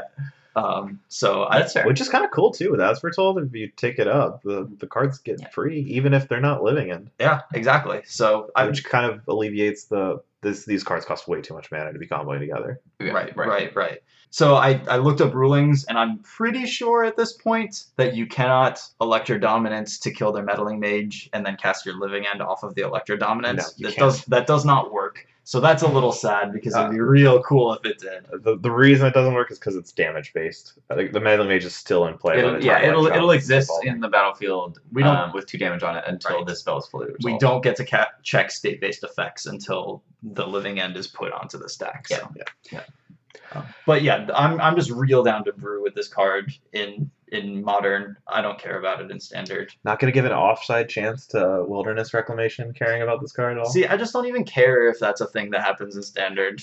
Yeah, I don't. not- I don't even think it's very good in that deck because Right. it, that's just like not really the end game. You don't really want a fireball to enable your mana thing to reduce more mana. That just seems like a really weird, like too many steps process of getting to the same result. right. And electro dominance seems very bad in like early to mid game until you're like very set up and Right, right, like yeah. that. And that's not the tool. That's not a tool that I want in that deck. Right. So yeah, I mean, I think that we're pretty pumped about this card in eternal formats. Uh, in terms of standard, though, I think that it's it's a fine card. I mean, you know, it's it's like a fireball-ish card. It's just not something I would be excited to put in my deck. So I Yeah. and for that reason, I'm, I'm kind of off it there. Agree. Yeah. It being an instance pretty cool in standard. Yeah. That, that's a little more. Specifically for with wilderness reclamation. Well, not. I don't think specifically for that because if people do just want a fireball effect for whatever reason, sometimes they see play like Devil's Play. That that, that one was really good. Mhm. Yeah. Uh, it being it's like pretty good in a Yeah. world where people are trying to It's tap out on their turn and then untap their lands to be safe. And the one play pattern, and it pains me to admit, the one play pattern of like using this as a fair thing that sounds really good to me is they attack and you electrodominance and put a goblin chain whirler into play. Because then you're just like dealing four to a guy, dealing three to a guy or dealing one to a guy with the Goblin Chain Whirler trigger and then blocking with a three three first strike and Yeah. they're dealing one of their so that actually does sound. I mean, I'd get blown out by it the first time. yeah. Oh yeah. I would, that's- I would that's- just shake That's my all. I will say about Electro Dominance with X equals like more than zero on purpose. sure, sure, fair. All right, so next up we've got Goblin Gathering. So this is uh, two in a red for a uh, sorcery. It says create a number of one one red goblin creature tokens equal to two plus the number of cards named Goblin Gathering in your graveyard. Okay, this card's bad. This card is not playable. The Right. only reason It's so close to being Hordeling Outburst. It's like I it, know. it makes like two point something goblins. Can you break down how many goblins this card actually makes? Um. not very many. Well, Not as many as some people. Okay, the And first then copy three. makes two, then three. Uh huh. Oh yeah, and then four. It never makes eight goblins though. Um, we really have to work for Hordeling Outbursts nowadays. Yeah, Yeah. yeah, for sure. the only It's a reason that it's kind of sort of maybe playable is that it is pretty good with like Jaya Ballard. If Jaya Ballard were a thing, I don't like this. The only reason that I mentioned this is because when we looked at Jaya Ballard I, in the set review, we said this card's unplayable. I was really hoping that we get a Hordeling Outburst to go with her. right, right, So now you feel inclined to mention this Yeah, budget it's- Hordeling They, Outburst. they, they'll- tried. We'll give them a. They tried. a C It's not gonna work. it. Wizards heard that podcast and they said, "Well, you know what Chris needs." Yeah, yeah, and then they just didn't give it to us. but that's okay because this keeps me from trying to put Jaya Ballard into any of my decks. So that's Amazing. Yeah, this card's not good. This is an F. Next up, we've got Light Up the Stage. So this is two in a red for a sorcery that has Spectacle for just a single red. It says exile the top two cards of your library until the end of your next turn. Uh, and I read that slowly on purpose because it's tricky. until the end of your next turn, you may play those cards. So this card is interesting. It's really hard to evaluate for me because uh, I don't think a card similar to this has ever Mm-hmm. I mean, you know, cards similar to this have existed, but until your next turn, you have so long to be able to Yeah. cast those cards. Even if you flip two lands, you get to play both. you get to play those both of cards. them. Yeah, yeah. The the closest analog this, to this card was oh god, I can't remember the name of it. It was this Impulse Chandra card where it was three mana, exile three, but you can only cast them that turn. Mhm. Yeah, yeah. This one is kind of like that. You get two, you cast them that turn, then you cast them the next turn too, right. which yeah, is I think that's really a huge cool. difference. Yeah, in it my is mind. a huge difference. Yeah, difference. I think so. Yeah. and Um, we haven't even touched on the spectacle cost. Which Right. is one. it's, Yeah. it's a single red. Yeah, I think this card's great. Um, yeah, I, I do I do like this card. I think that it is a potential a, potentially a mana or sorry a card advantage card for an archetype that could facilitate this. Mhm. Um, but uh, I'm you know I, I don't know whether or not I'm gonna put this in my initial builds of just like that spectacle uh, aggressive deck. It it might just belong there. It might just be powerful enough to be a, a one mana draw two, and that you know and that's just good enough to play in any deck if you can. The, Um, the place where I most want to play it is in more of a burn deck rather than Okay. just a straight up aggro deck. Yeah, because your cards are basically interchangeable at that point, and you just want more of them once they're all lightning strikes and lightning strike variants. That's fair. Um, and I think paying one mana to turn that into two of those, you know, or you know, just dig you two deeper. I think that's quite good. I think this card also shines a little bit more if you're not pairing it with black because there's a s- similar card in red black. We'll talk about later. It's a Theater of Horrors, I believe it's The called. enchantment, yeah. yeah, it, it, lets you play multiple cards a turn if you've damaged them, uh, which this card also does. Right. So it might be a Um, little redundant But that, this. that one works every turn instead Yeah, of yeah, just yeah. Mhm. having to set it up. Yep, that's fair. But I, I do, you know, if we're just trying to build a pure burn deck in standard, I this is we have a lot of options for like card advantage things in red between light up the stage, flame of Keld, uh, this Rix Maadi Reveler card we're going to talk about next, Experimental risk factor, experimental frenzy, like whatever way weird way you want to draw cards in red, there's like a bunch of options for it. I, I think this is a pretty good one, especially if you're more of a pure burn strategy. I need the cards now because I'm going to kill you with them. Yeah, Right. exactly. Yeah, cards now is is uh, definitely value over cards later. That, that that shouldn't be overlooked for sure. Yeah. Yep. Um, I think people are starting to discover the cost of cards like Mishra's Bauble and and Sealed Visions. So Yes. Uh, those costs are very real, and it's kind of hard to quantify because we like uh, evaluating all these cards in like a kind of vacuum. Yeah, like pure raw card Right. advantage. It's worth a card, you Yeah. say, when you look at Mishra's Bauble for free, and but I've looked at a lot of opening hands with Mishra's Bauble where I would like to keep it, but I don't know right. what Mishra's Bauble is. yeah, yeah, yeah. Uh, all right, so next up we have uh, Rix Maadi Reveler. So it's a two mana two two that has interestingly a spectacle cost that costs more than its mana cost. It has spectacle for two, a black and a red. When Rix Maadi Reveler enters the battlefield, discard a card, then draw a card. If Rix Maadi, if Rix Maadi Reveler's spectacle cost was paid, instead discard your hand and draw three cards.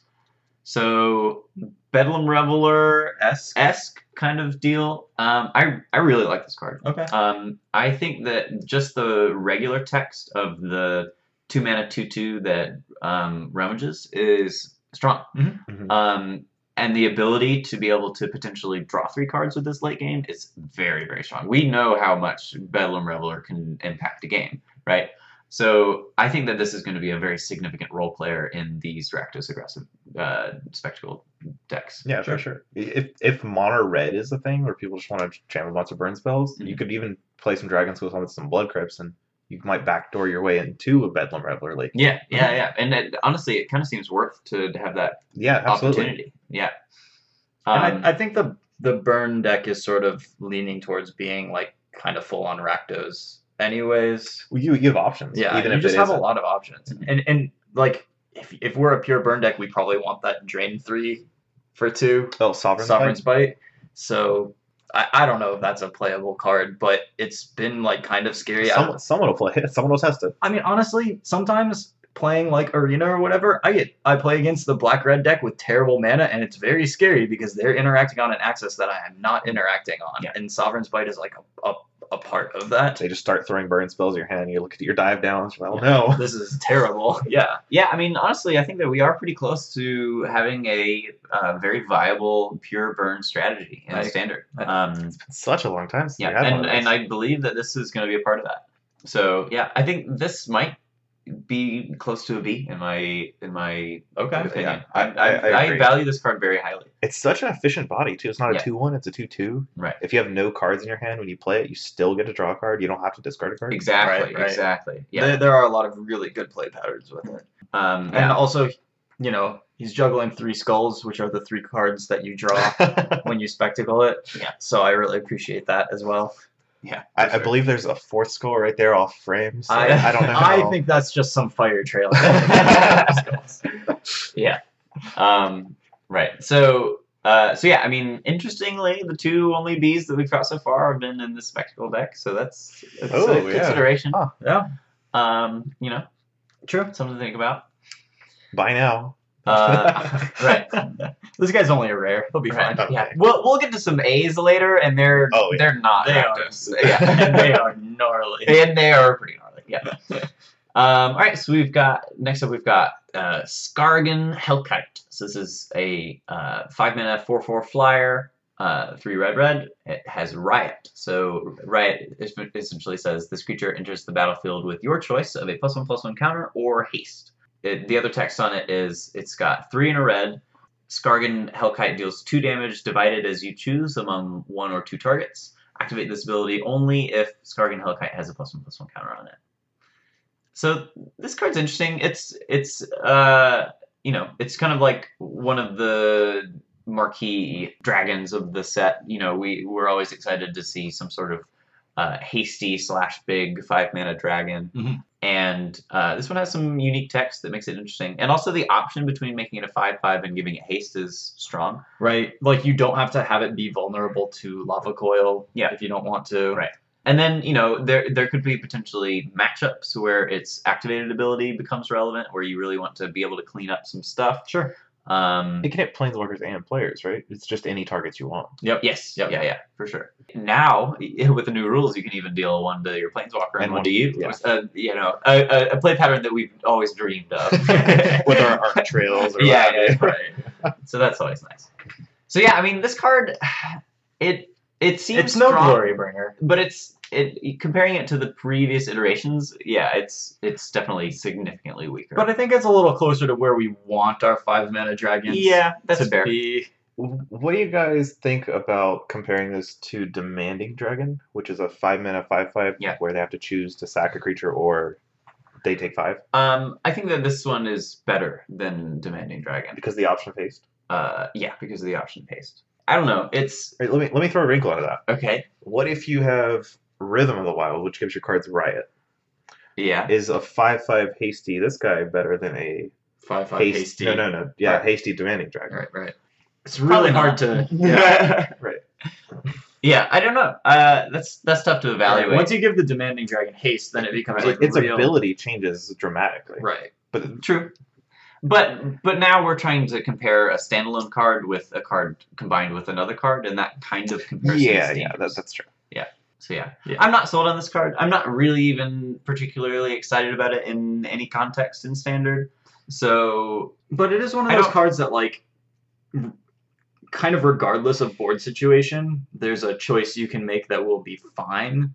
Yeah. And that often leads to playability. Right. Yes, yeah, for sure. It, it could it could end up being like you know in a in a big red deck, for example. To, to me, it just feels very similar to Demanding Dragon. Just one of those cards you have to know exists. It synergizes with Sarkhan Fireblood, Right. Sure. and you can reach for it in your binder if that's if you want a dragon. Yeah, and it's just much. It's just much better against small creatures than demanding dragon Yeah, is. sure. So you know, it's fine. I mean, I'm not saying Demanding Dragon is better or worse Right, than this right, card. right. I'm just saying it's it's it, it's at the same slot with Yeah. around the same power. Agreed. I agree. Yeah. So it's like kind of speculative. I would Yeah. be surprised if this doesn't see some play, especially like I want to play Sarkhan. Like Sure. Yeah. and this this may be a good outlet for it. Once you're like using that mana, Sarkhan becomes actually a, a pretty powerful planeswalker. True. True. Um. It's just so hard to find a role this card to fill. I can't imagine. Yeah. Yeah. Yeah. Yeah. being it's- that widely played. Yeah, Yeah. for sure. Same. Yeah. Next up, we've got a card I suspect to see significantly more play. Uh, this Yeah. is uh, Skewer the Critics. So it's two in a red for a a, a, a sorcery speed bolt, essentially. Skewer the Critics deals three damage to any target. But the kicker is that it's got Spectacle for just a single red. And with that, we get a new like four of in Modern Burn. Yeah. So right. So this card seems very very strong in Modern Burn. You know, we've been wanting to get Shard Volley out of our deck for a long time. Yeah. Uh, this is better than several main deck cards. Like, Yeah. I, if, if Yeah, I yeah. if I were still running like like whatever. Lightning Helix Yeah, I mean, in Burn. uh, I guess if we never play a mirror, then Right. it's fine. but but like like honestly, like Rift Bolt, Shard Volley, main deck Skullcrack, like I prefer this to all of those. I Yeah, think. yeah. So Um, Rift Bolt is Hey, this combos with Rift this Bolt. combos it does combo, so you can get it off of one land. yeah, fair, yeah. fair. Uh, yeah, but I mean, pretty. I think honestly, pretty easy to win into Modern Burn. Yeah. Um. Uh. And then also, you know, we've been talking about how there could potentially be a dedicated burn deck in standard. And this is a face bolt. This is going to be one of the better cards in that deck. Yep. Um. So yeah, I think this is going to be a, a potentially a B. Yeah, easily a B, Yeah. I would say. Um, and then whatever like it is a main card in burn means for its modern grade. Yeah. yeah. So yeah, I'm, I'm pretty excited about this card, I'm, and I'm happy that they decided to, uh, you know, include a card like this. I, think, I think it's super fair too as a sorcery. Yeah, Like, it's a sorcery. It's you know, it's not it's there's not no, broken there's, by no, any context. there's no tricky modern things where they crack a fetch line. You just get yeah, them. yeah, yeah, yeah, exactly for sure. And it doesn't do that thing that putting actual lightning bolt in standard does, which is that like make It's a four of in every red deck. right. It's a four of, and like three mana creatures are now unplayable. Yeah, yeah, yeah. and and this doesn't do that, and so I appreciate that amount of design effort. Yeah. All right, and then uh, next up we've got uh, Tin Street Dodger. So this is a uh, one mana, one one goblin rogue with haste, and it has uh, an activated ability: spend a red to uh, give Tin Street Dodger uh, can't be blocked this turn except by creatures with Defender. So this card is interesting. It's a one mana, one one haste. Um, but the the reason that I think that we're talking about this is that it's kind of a spectacle enabler. Mhm. You can have your creature and then be able to just spend a red to get in for one and Yep. then do your spectacle thing. That seems pretty reasonable to me. It might be true that we have better enablers, or we don't need any enablers. And I think those both both of those scenarios are very real possibilities. Mhm. But if it turns out that we do need something to really make sure that we're turning on our spectacle, this could be something in those slots. Yeah. So Seems fine. It's also a goblin, which might not matter that much, but Siege-Gang Commander exists. yeah, you know we're we're kind of getting up there on number of goblins in standard, so definitely something to keep an eye on. Absolutely. Yeah, but no Um, more than speculation. No, yeah, No, it's no. a D for sure. Yeah. Moving on to the good color. Yeah, so he gets a green, which just green.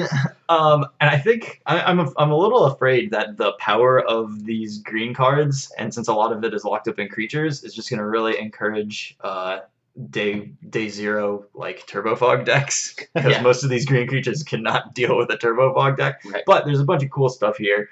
Biogenic ooze is not necessarily one of the ones that I've been flipping out about, but uh, this but, is. but I do believe it. it's pretty strong. Yeah, it, it does kind of seem like it.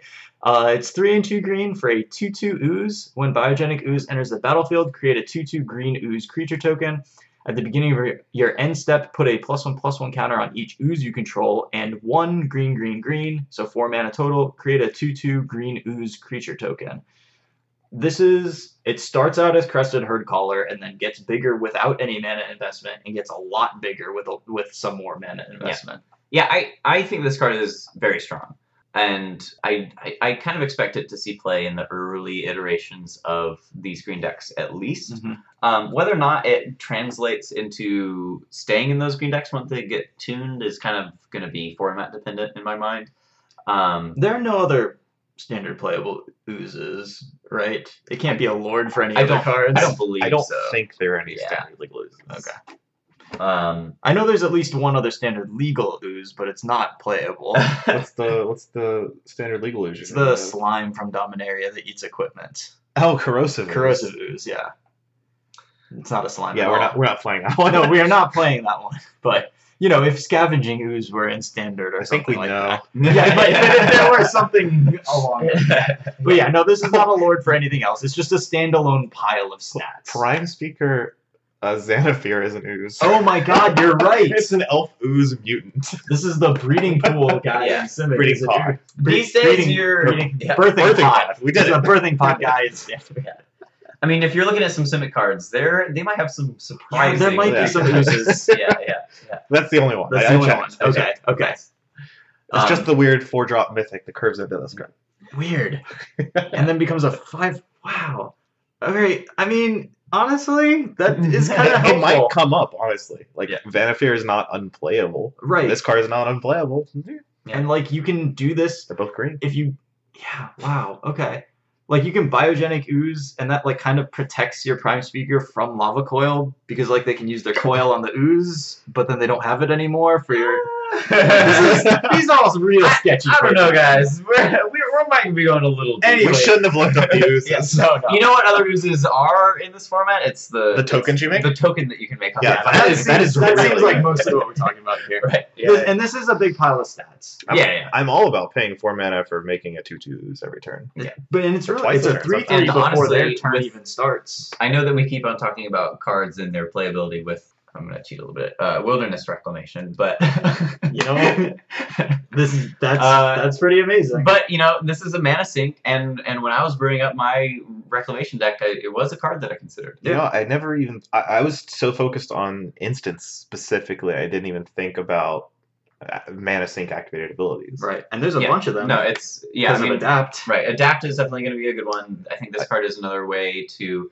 you know, and if you end up with multiple wilderness reclamations, then you're You really going to be able. multiple oozes. Yeah. Yeah. This Um, card just takes over if you've got multiple Yeah, absolutely. reclamations in play. Right. So, and I think that you, You, know want to skip ahead to wilderness reclamation? Before we should talk about wilderness reclamation. Yeah. yeah. Um, I'll just say wilderness reclamation. It's it's a uh, four mana enchantment, three and a green. Uh, it says at the beginning of your end step, untap all lands you control. That's it. Yep. Uh, Don't worry about it, guys. either this is doing nothing or it is breaking the game Okay, yeah. wide open. I want to note some a few things about this card. Uh, if you have multiples of these, the abilities stack, That, that's a Um, huge thing. and that means that if you have instant speed stuff, you can do a lot in your end step. And I'm talking uh, adapt your creatures, uh, create a bunch of oozes if that's what you're into, activate Azcanta the Sunken Ruin multiple times, Mm-hmm. and you're searching for Turbo Fog, or sorry, searching for your uh, extra turns cards. Uh, it's you know Casting a giant explosion, like yeah potentially. Uh, there's just a lot of things that I think that this card is really going to open up, and that's why we've been talking a lot about it since the beginning. Yep. Um, we just kind of see a lot of utility. Uh, but you know, cards like this have to be giving something very, very powerful to its archetype. When on its own, it doesn't really do much, It, right? it does nothing. But even that is a little mitigated by the fact that if you're building your deck around this, you're going to have things to do in your end step. Yep. And the do nothing cards are bad because you're making a mana investment and then your opponent gets to, you know, you, you're losing tempo out of that. The and that's why those do nothings are mostly bad is that you the tempo loss is very significant. Mhm. This card, if you have instant speed cards, doesn't come with any tempo loss. it, It, it- pays you back immediately. It, it only Yeah. has it comes with a tempo loss if this card gets countered in some way or destroyed before your before your end step. all the the naturalizers, like if they're playing actual naturalize that costs two mana. Most of the naturalizers that are seeing play are like the white ones that cost three. Yeah. Have them ha- they have to like have that up if they're gonna naturalize it. Or and then if you get your can, mana back. if, if they do have it up, you can just pass this turn and then Use have your your Mystic. Snake. Right? Yeah. it's insane. so I, like I'm just if this card is playable, which I I really think it is. I, I think that the standard format warps around it. Yeah. I think it's going to be one of the most important cards. I was watching some versus live today, and just every time, uh, like like Todd had, had built a deck around it, and every time he cast it. And then just went to his end step. It was like, holy crap! That card just costs zero mana does, and yeah, turned yeah. on his entire deck. or in in some turns past turn four, it's going to cost negative mana. yeah.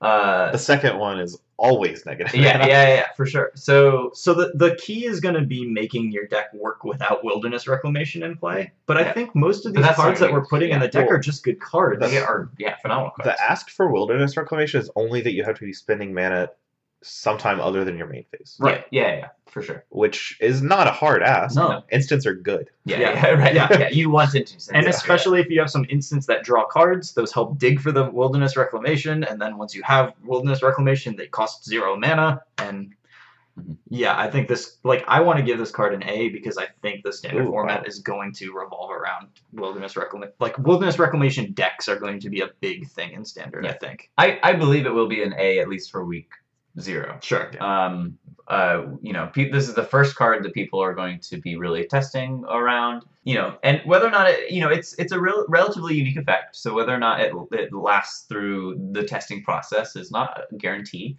But based on all of our considerations and, and play patterns that we've been kind of thinking about, it seems to be one of the yeah one of the most defining cards. It's like in the set. one of the three cards in the set I am very set on making a deck about. yeah yeah. And Absolutely. this, I already have made a deck it, so you know. it's, it's just one of those terrifying cards. You do not want your opponent to cast this card against you. uh, right. Pretty much any time a card allows you to cheat on um, a resource of magic, like mana in this case, Mhm. it's it's a red flag that something might be very good with this card. Right. Yep. Yep. And and honestly, it seems so like this combining with Nexus of Fate is is so likely to be an interaction that was overlooked by Because of the buy uh, by. R and D because because Nexus Fate just shouldn't have been in standard. And uh, you know, so it, in, in a normal context, I would be like, I, I, I'm, this is so obvious to me that it feels like R and D would have picked up on it. And you know, we know that's not always true. Saheeli Rai, but um, but, but yeah, it, it's just more likely that that's the case because Nexus was a buy box. So yeah, I, I'm I'm down for an A grade on this one. Yeah, sure.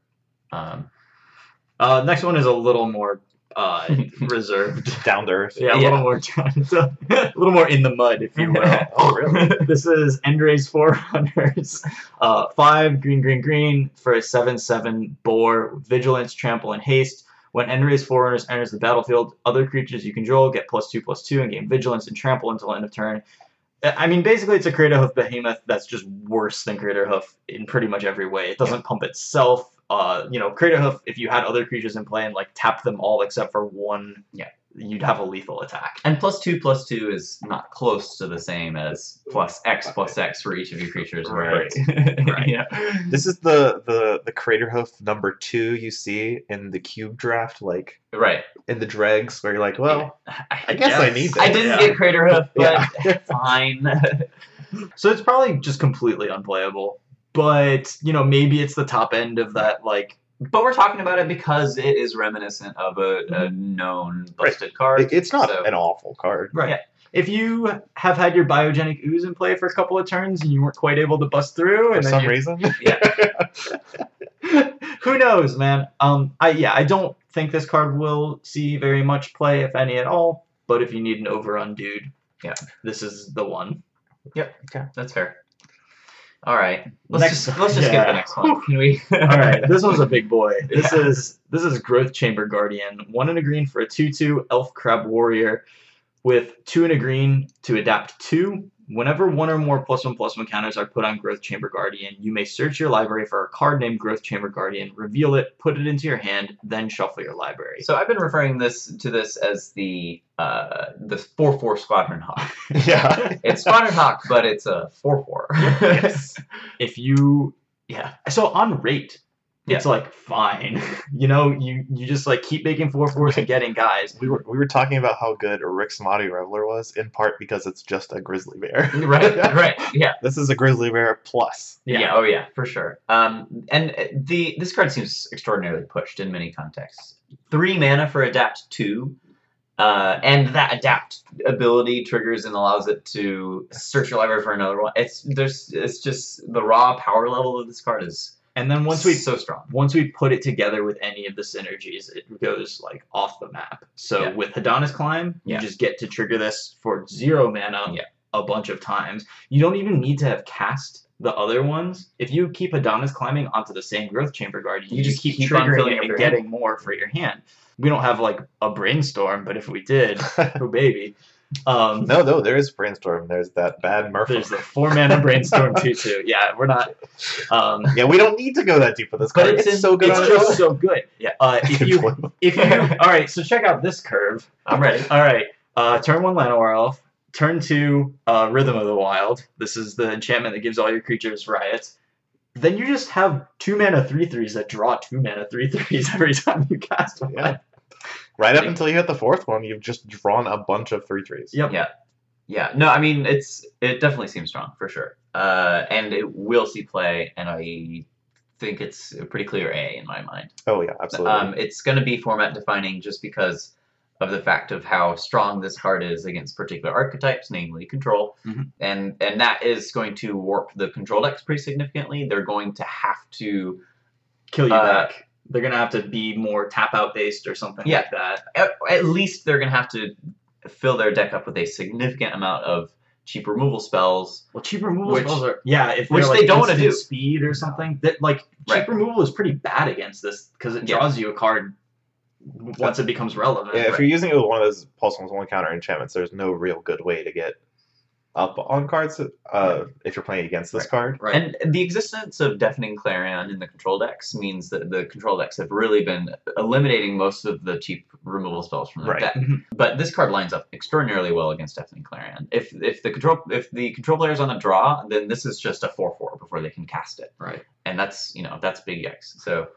So what what the control decks are going to need to do to deal with stuff like this is either you know like being heavy on like Kaya's Wrath is okay because at least you're you know buying back the tempo and cards and stuff in a way that's you're not getting totally hosed on the way that if you're pointing removal spells at these guys you do or trying to use deafening clarions.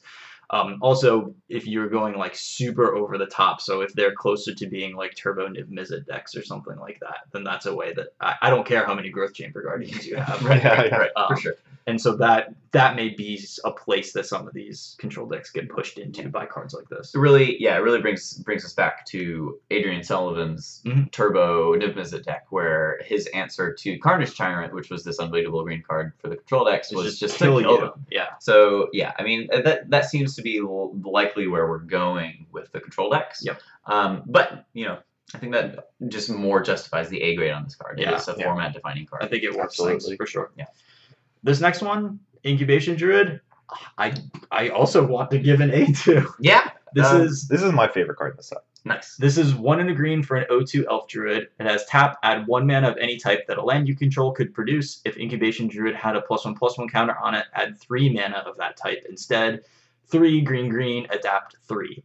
This is my early pick for maybe best card in the set. I think it is also my favorite card in the set. Yeah, It's it's been spoiled. it's very powerful. Yeah, I mean the ability to put a plus one plus one counter on this and then have it uh, add three mana to your mana pool is that's a big game. Um, I mean, you know, and we we've already looked at a significant number of mana sinks um, that green has access to. Uh, there's just a mana sink built into this card. Yeah. And it's Uh, so no yeah. matter how you do you can't do this wrong. Yeah. It's either just a mana dork when you just need that, or you can tap it to activate its own adaptability, or you can put the mana into the adapt and then get refunded for like it, the play pattern. There's always going to be one that works no matter what other cards you've got going on. I think, um, Yeah. and that flexibility plus the huge power of this becoming a gilded lotus whether that's because you put the mana into it and then you get it back later or because we're cheating on it with rhythm of the wilds or uh, stony strength which we're going to talk about in a second uh, or or uh, hadana's climb or whatever or a johnny like a johnny is perfect with this card. It can get it back if it died. It can put the plus one plus one counter onto it. Yeah,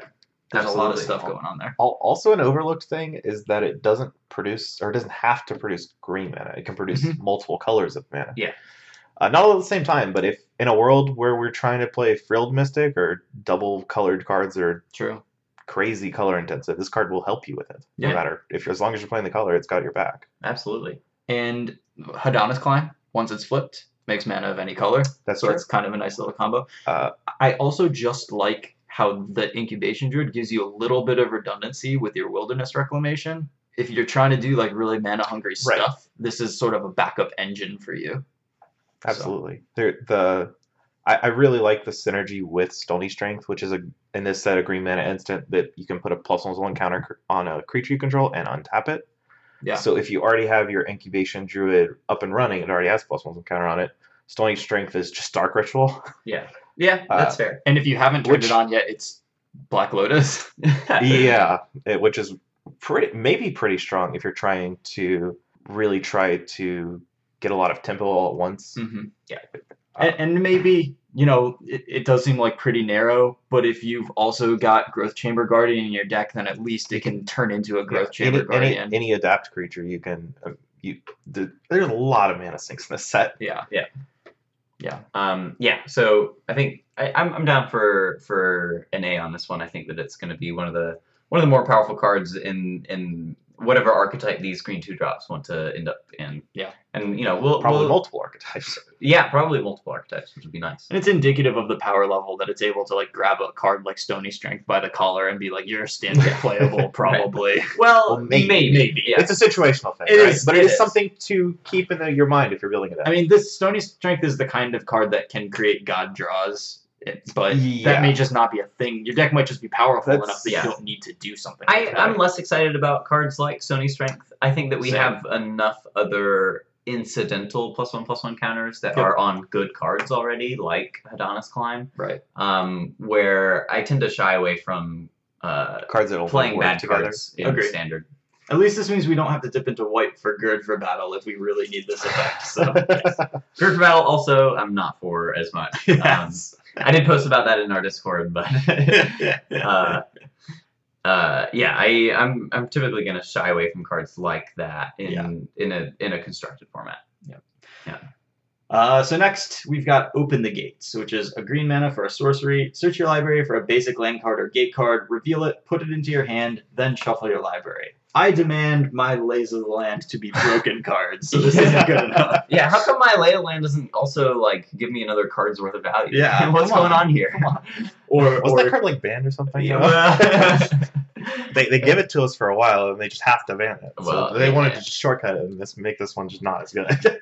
we are going into a format with very good mana, very complicated mana potentially. Yeah. And this may be a way of in your green deck just saying, you know what, like we can cast anything. Yeah. I mean, you got to run the basic lands or the gates in order to do it, which is potentially kind of wonky, Mhm. but if you need a lay of the land and you might, this is this helps. It's hard for me to justify playing Open the Gates in formats that have more powerful one mana uh, Mhm. card selection cards. Mhm. Um, Adventurous Impulse comes to mind. Also, uh, the new um, split card that digs five for Incubation creature. and incongruity. Yeah, yeah. I think that that card is better than people are giving it credit for right Sure. now. Um, Especially if we're trying to get our turn to incubation druid. yeah, yeah. So Incubation Druid also kind of helps you with your mana. yeah, absolutely. Just a little bit. Just a little bit. so uh, so yeah, Open the Gates probably not going to see play outside of limited. But it's there if you need Boy, it. am I excited to play it unlimited though. Uh, yes, Same. yeah, find me some gates. Find me a gate. Oh Sign god, the me gate up. deck is gonna be so good. Oh boy, green green gates is I'm sure going to be an archetype. Oh yeah, for sure. All right, Lee, this is one for you to talk about. This is Rampage of the Clans. Three and a green, instant. Destroy all artifacts and enchantments. For each permanent destroyed this way, its controller creates a 3 3 green centaur creature token. All right, Lee. So they've banned KCI, but but you still want to play that shell in modern. You just play this instead. yeah, yeah. You just build up all your artifacts, but instead of sacrificing them, you just make a million three threes. cool. so your side just combos into a million centaurs. yeah, absolutely. Um, yeah, this card is interesting. I mean, people are considering it in in in a modern context for like some sort of weird artifact combo deck, but that will never exist No, while KCI no. is a deck. That, Um, well, so someone asked me if this card was good against KCI, and my response was, "I just want to play it in KCI. I play it in the sideboard." If you cast this against KCI, you just die to combat damage. Yeah, there is no way you're surviving that many centaurs. Yeah. Also, It works on Darksteel Citadel too. Your Darksteel Citadels don't die, and they give you a centaur somehow. I don't know how that works. uh, you don't get the centaur. It has to actually be destroyed. Yeah. For, oh, for indestructible stuff. Oh, yeah, you're right. Yeah. yeah, yeah. So at least you know. Yeah, yeah. But but you know, Shatterstorm is not a sideboard card that is particularly effective against KCI. No, no. So this certainly isn't either. so yeah, I mean, um, this card's cute, uh, but I just am really struggling to see its implications anywhere. yeah, it's it's not particularly. But it is a it's a you know it's a unique effect, so it's not something that you want to forget about existing. Um, so Yeah, yeah. It's just hard to see this, like, against any artifact deck. This just kills you if you cast it against them to kill their artifacts. Like, you, Yeah. I, I, I'm having trouble. Maybe against Boggles you'll still die, but you'll be killing enchantments.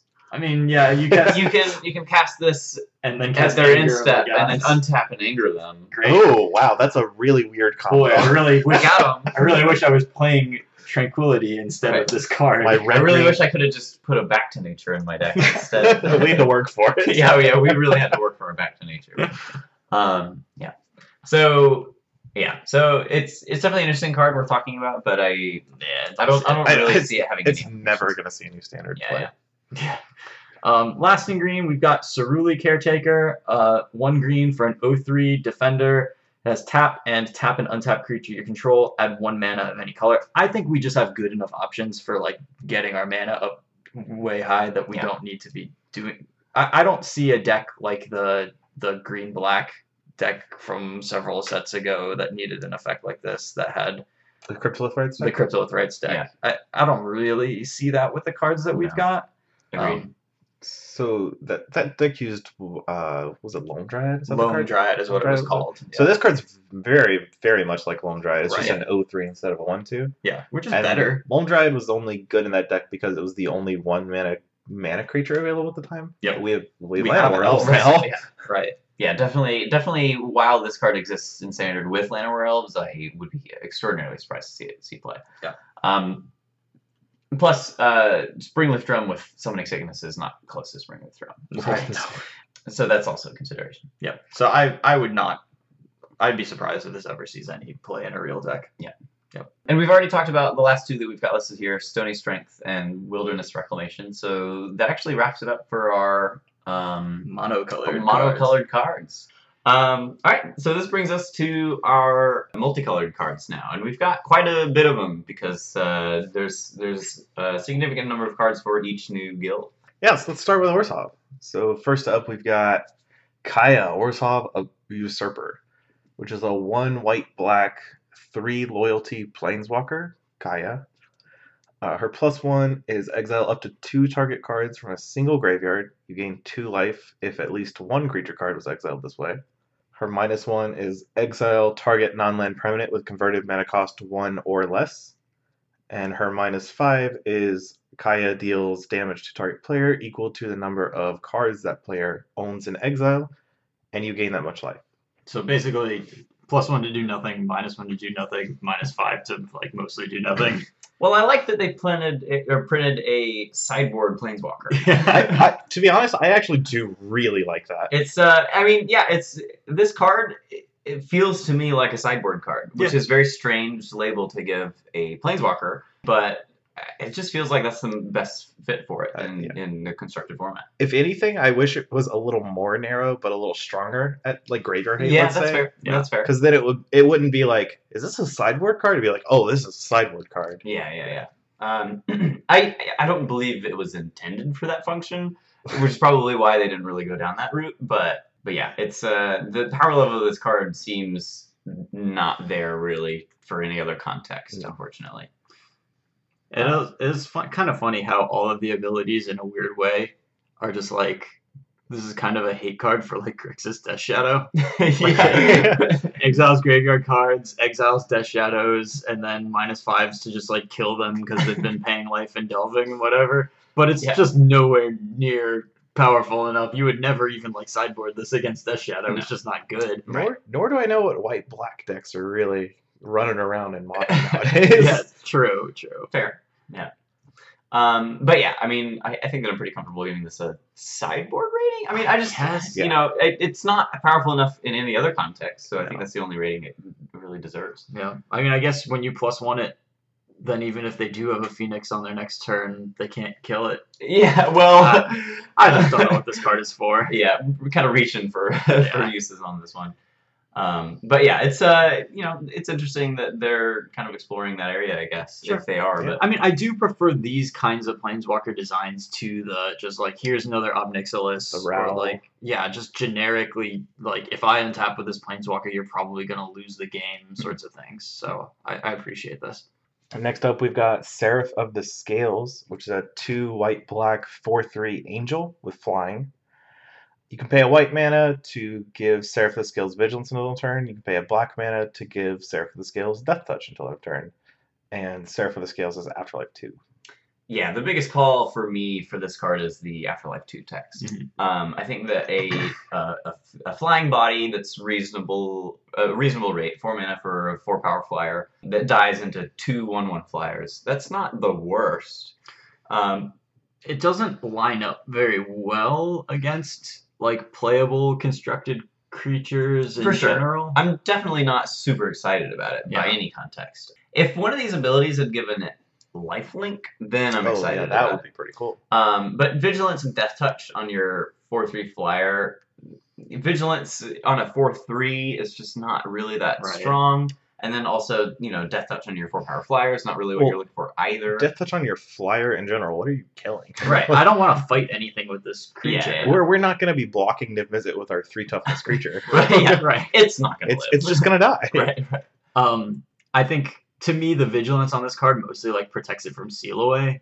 I guess more can than see that. anything else. Sure. And I think the the most that you're getting out of this would be in like an angel deck where the creature type matters and like following this up with a you know if if you're probably going to follow this up with Lyra like they want to kill this and then that hopefully gives you spirits uh, Yeah. which you know aren't a combo with Lyra but at least you're getting value at that point because they're scared of you dealing that five lifelink damage but uh, like overall, like add all that up with like how bad this is against lava coil, and there's so much lava coil that we're barely playing rekindling Phoenix right now. That's true. Yeah, Lava Coil definitely got a significant boost um, with the printing of this new set because of all of the uh, relevance that Exiling has. Right, and sure. we're already running four lava coils in like three different decks in standard. So Yeah.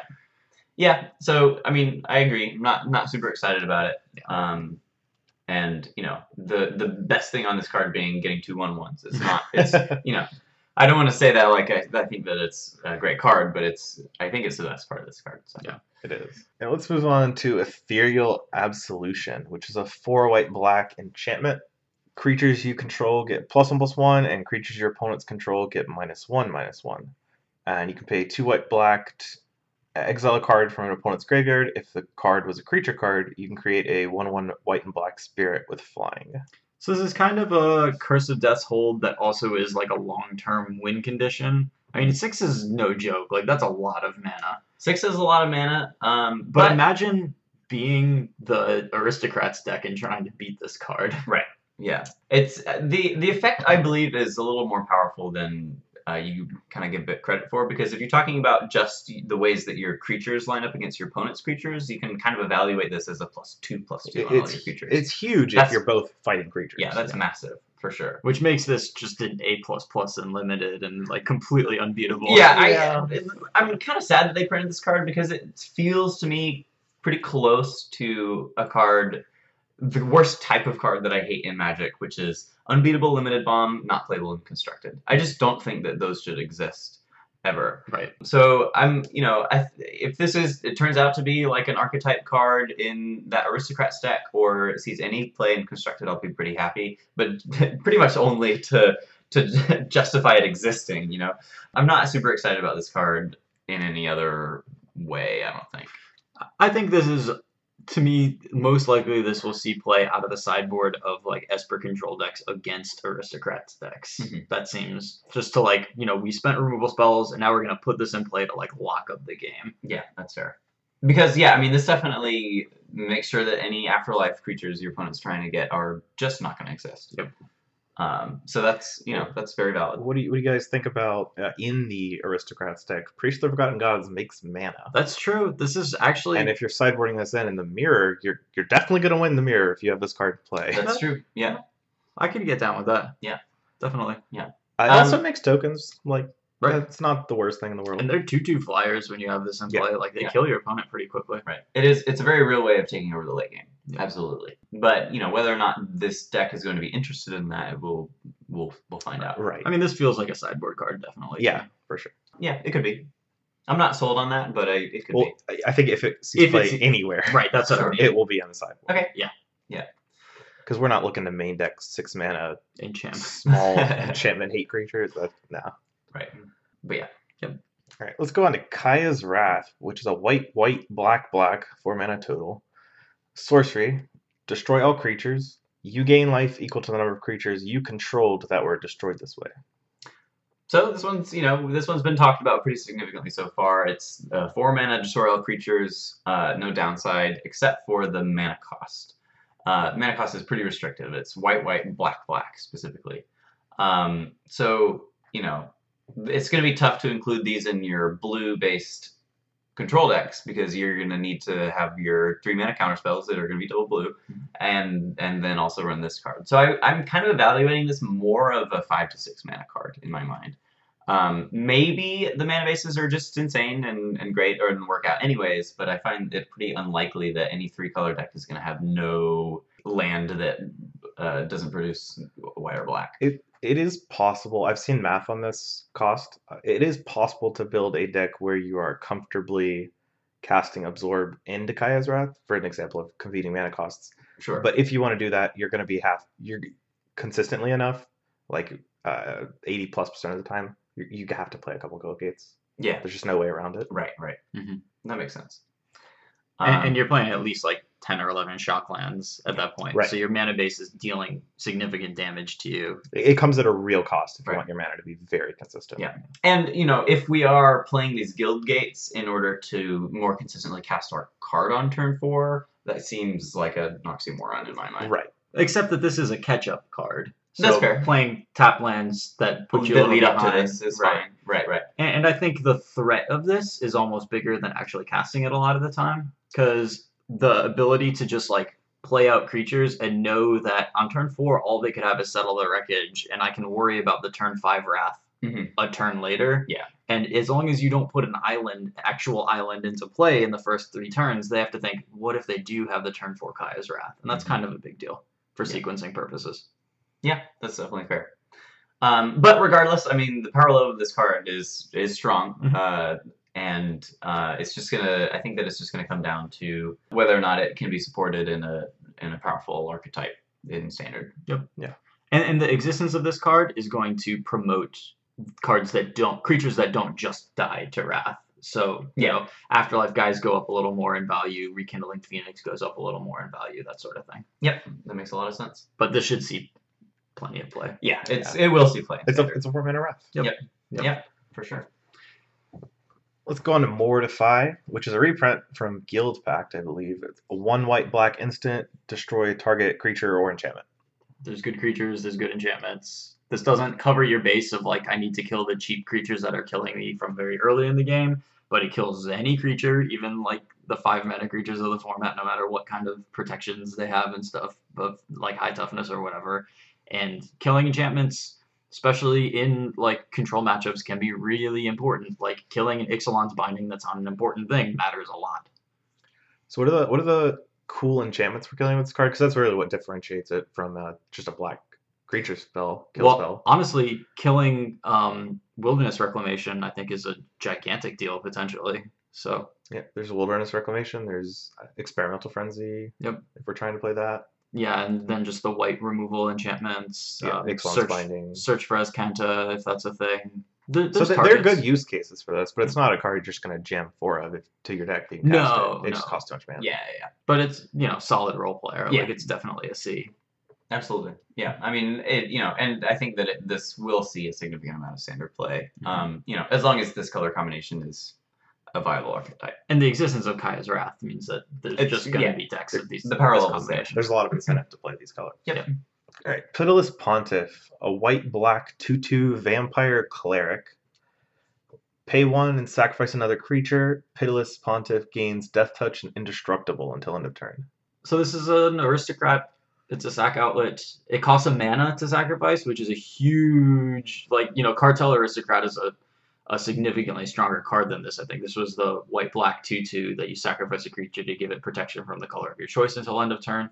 Um, the fact that you have to pay a mana for this effect is a big deal Mhm. um, because you can get caught off guard with it if you spend all your mana For sure. and it's hard to like you know sack your whole board to it if that's for whatever reason you know if you have judith and they're removing it in response you want to sacrifice five creatures or something like that that's Yeah. very difficult with this card Yeah, I the one mana makes a huge difference in my mind. And also it's it seems like there's more you know cards that want to sacrifice creatures than there are creatures that want to be sacrificed right now.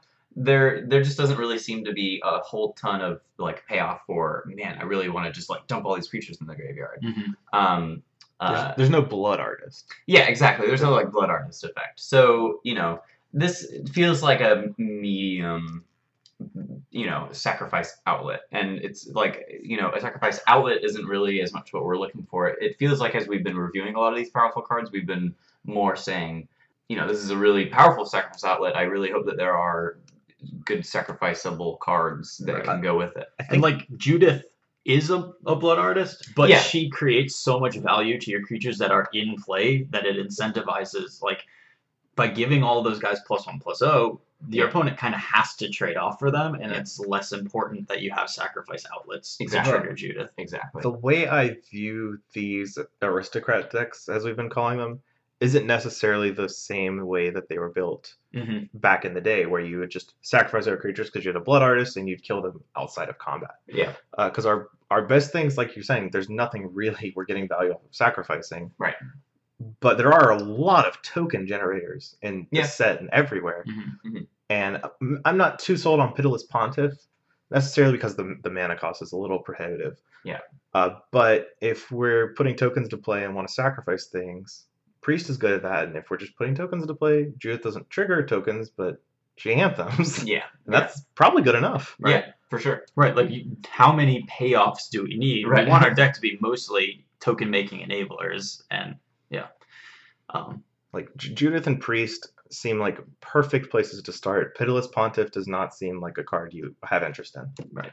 It may be like I want like a ninth and a tenth you know thing here or something like that. But I don't think we're building around this or anything like that. Especially since not once have we said, other than reading the card, what it actually does when you sacrifice things, Mhm. which is it gains death touch and indestructible, Right. which is It just not impressive. Yeah, it's just Yeah, and we're we've already got access to like a death touch creature with that one two death touch afterlife. sure. Like we can trade for big guys. However, you we know. also have the plus one plus one and get your creatures gain indestructible white card Yeah. from earlier. Yeah, yeah, Yeah. yeah. So this this card just does not seem necessary. No, it seems pretty redundant. Yeah. So let's go on to our first split card, Revival Revenge.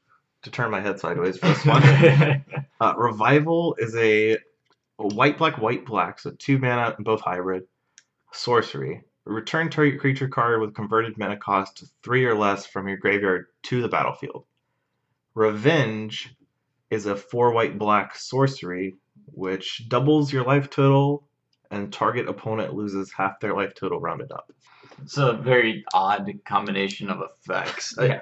You know, with these split cards, you're hoping that the use cases for each like kind of cover most game states that you could end up in. Yeah. I guess if your deck is built enough that revival is a good card, then you end, that ends up covering you for most of the time. I just don't know how many decks like revival is that good of a card in. Revival really wants you to have a three drop that's very important to your strategy, so Mhm. your opponent will kill it a lot, Yeah. Mhm. and you can get it right back with Revival. So maybe we're just mostly targeting Judith with revival. Maybe. Yeah, I mean that sounds. That's exactly what I was thinking about when I was reading this card. I was like, okay, what's the three drop that we just want as many copies of Mhm. as possible? Judith seems to fit the bill for that. Sure. And I think that the mana can support a uh, Mardu Mm-hmm. uh, aggro deck. Uh, especially since this card is hybrid. It's not. Yeah. It's not like Kaya's Wrath. Right. You don't. You can pick Right. what colors Yeah. mana you're And, play. everything except for mountains in our deck casts the revival half of this Yeah. card. So Right. yeah, So And Revenge, I never really see. I Well, just never want to cast this thing. Yeah. I mean, sometimes you know they're going to be at ten, and you'll just be like lava Right. axe you Five, yeah. attack, and then that's fine. Yeah. That's that's a fine thing to have on a card that you really want the other half of most of the time. Right.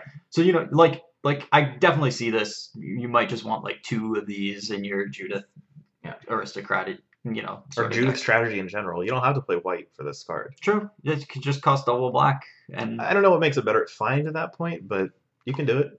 yeah. yeah, yeah, uh, definitely. Uh, yeah, I mean the difference in standard between putting a, a you know creature with CMC three or less into your hand into the battlefield is not it's not huge. Uh, You know. Find gets you another creature and is a serviceable back half. Right. But the fact that like putting Judith right into play and then that enables Attacking. an attack with whatever yeah, you've got. I guess with Judith in an aggressive deck, it's definitely not insignificant. So it, that that should be noted for sure. Yeah. I, so I think this this could easily be a solid role player in that sort of deck. So th- this feels like it could easily be a C to me. Mhm. I, I like this next split card quite a bit though. This I- this I- one I I'm pretty too. excited about. It's Consecrate and Consume. Consecrate is a one and a black white hybrid instant, so two mana instant. Exile target card from a graveyard and draw a card. Consume is a two white black sorcery. Target player sacrifices a creature with the greatest power among creatures they control, and you gain life equal to its power. So there's just a lot of stuff that this deals with that we haven't had real good ways to deal with. This deals with Drakes with dive down mana up. This deals with Niv Mizzet with dive down mana up. This Yeah. deals with Carnage Tyrant, even though they have other creatures to sacrifice With to. dive down mana. Up. With dive down mana up. right. Um, and not only that, but you get paid. You gain seven life when you kill a Carnage Tyrant with Yeah. this. You gain infinity life when you kill a Crackling Drake with this. right. Um, and then the backup of this cycles when you don't want it. Yeah. And it might catch a Phoenix if you're in that matchup. If that if Phoenixes come back into style and standard. Or, or a Judith targeted by Revival. yeah, that's brutal. Jeez. yeah, that would, that would be quite the blowout. Absolutely. Because consume is not very good against that deck. So you really Right. you really you, want the you get Consecrate all the value out of that Consecrated. Boy, yeah. So, you know, who knows what the standard matchups are? But this seems like in a lot of them, you know, at minimum you'll be able to cycle it, but hopefully you'll be able to turn it into a good effect. You know, kind of regardless of what your opponent is doing. Hopefully. And as someone who's died to a lot of Carnage Tyrants, Mm-hmm. I, I can tell you that gaining seven life is really huge when they play their second Carnage Tyrant from their hand and start attacking you with it. It gives you like a whole other turn to find another answer to this Carnage Tyrant. That's that's really good. It is. Yeah. I I think killing people with Carnage Tyrants is going to be less of a just brute force effective strategy with this card seeing seeing a reasonable amount of play. All right, so next up we have Azorius and another three mana Planeswalker. I like this one. I like this one too. So this is Dovin Grand Arbiter. It's one a white and a blue for a, uh, a Dovin Planeswalker. Starts with three loyalty, has a plus one. It says until end of turn, whenever a creature you control deals combat damage to a player, put a loyalty counter on Dovin Grand Arbiter. Has minus one, create a one one colorless Thopter artifact creature token with flying, and you gain a life. And has minus seven. Uh, look at the top 10 cards of your library, put three of them into your hand, and the rest on the bottom of your library in random order.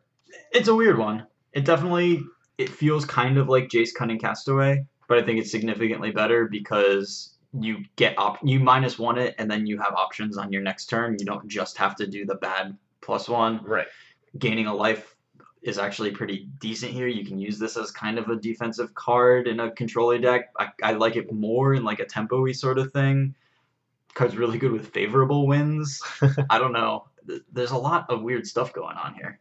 I, I really like that it makes flying Thopters Mm-hmm. because it, it matters where you can attack their planeswalkers if they have any going on and you don't draw Dovin like on turn 3 Mhm. Uh, a flying creature is much better than a a two two illusion. And it's not a th- it's it's not a three drop creature, but it is a three drop planeswalker.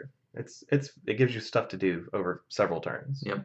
I also, this may be too cute, but I really like that it makes artifacts. And if you put this in a deck with uh, Karn and with Tezzeret, you're making a lot of artifacts. And like your Karn constructs can be pretty huge, pretty quick. And that's like a pr- that's a very cohesive group of planeswalkers together. You're making a big board of threats, and then Dovin can get a lot of loyalty back because you have all these Thopters. Tezzeret can draw you two cards. Karn is just making giant constructs. And when you have multiple planeswalkers in play, it creates this weird like snowbally thing where it's really hard to attack effectively. Especially when they all make tokens. Yeah, yeah. So I kind of like this, like, and that's only two colors, like a, a blue-white sort of Super Friends kind of thing. I don't have any idea if that will be an effective strategy, but they do work together pretty well. I'm kind of less sold on this card than you guys are. Sure. It's it seems pretty underpowered for me. If it does end up seeing play, I think it's probably going to see it play in an archetype that is significantly underpowered compared to what we've seen otherwise. So Mhm. even if it is a reasonable three mana planeswalker, I'm just kind of struggling to see any archetypes surrounding it that can carry their weight as much. Well, it's weird because it's a synergy sort of card, Yeah. and most planeswalkers that have traditionally been good have been more standalone, powerful. Um, Yeah, It's, right. it's also weird that this card's in white blue because Yeah. it's, it's really awkward because it's a card where in white, just just white, it'd be pretty strong, Mhm. making flyers and like being comboing rewarded with for Legion's attacking. Landing and stuff. yeah, Yeah. but it's in blue as well, so you have to stretch your mana for it. Right. It's Yeah. a, a little awkward. I don't. I definitely don't mind that you can just cash it in for three one one flyers and three life. Yeah, I Um, like that. That's a lot. kind of like the best play pattern that I see. And you know, occasionally maybe you get two one one flyers and you plus and you know gain some life, and then your opponent kills the Dovin, and Mhm. You know, and then you've gained even more life in that context. So Well, one of the strikes against Dovin is I can't imagine my opponents wanting to attack this. It's it's just so slow. right, and but if that's true, then is it worth the slot Right. in our deck? I'm just I'm just not really as sold on this card. It also gains you a life for Ajani's Pridemate. Okay. I don't know, man. yeah, I mean, you know, incidental life gain is definitely not not something to be overlooked. I, I think the strongest part about Dovin is that it blocks for you. Mhm. It, it does it several turns in a row. Yeah. And it's a permanent your opponent has to deal with, Right. or otherwise it'll just keep blocking for you. Yeah. Yeah, I mean, you know, if if you're in in the market for a couple of chump blockers, then It's it's okay. then it's okay. But even even then, I don't know. I'd Yeah. rather just kill a creature. This is this is just a card that I I, I want to play with some to see. Yeah. But also, I'm probably not going to get to it for a little while because I'm much more excited The about green the, like heavily powered green cards or a more straightforward like red based strategy. Yeah, I was thinking about when you guys were talking about it. I was thinking about how this might be a card that sees pretty little play in the early um, development of this format, but then maybe once the format gets really evolved, there becomes a newer archetype that wants to utilize something like this Right. in some way that people didn't think of at first. Um, but I don't know. I could also see this card just not being very good until more cards are released. Yeah, I mean, right. That's kind of where I'm at right now. There's no real good white blue strategy this card just wants to be a part of. Yeah, Mhm. yeah, So you have to work for it. Right. The work's probably not worth it right now. exactly. As much as I love Carnage. fair, fair.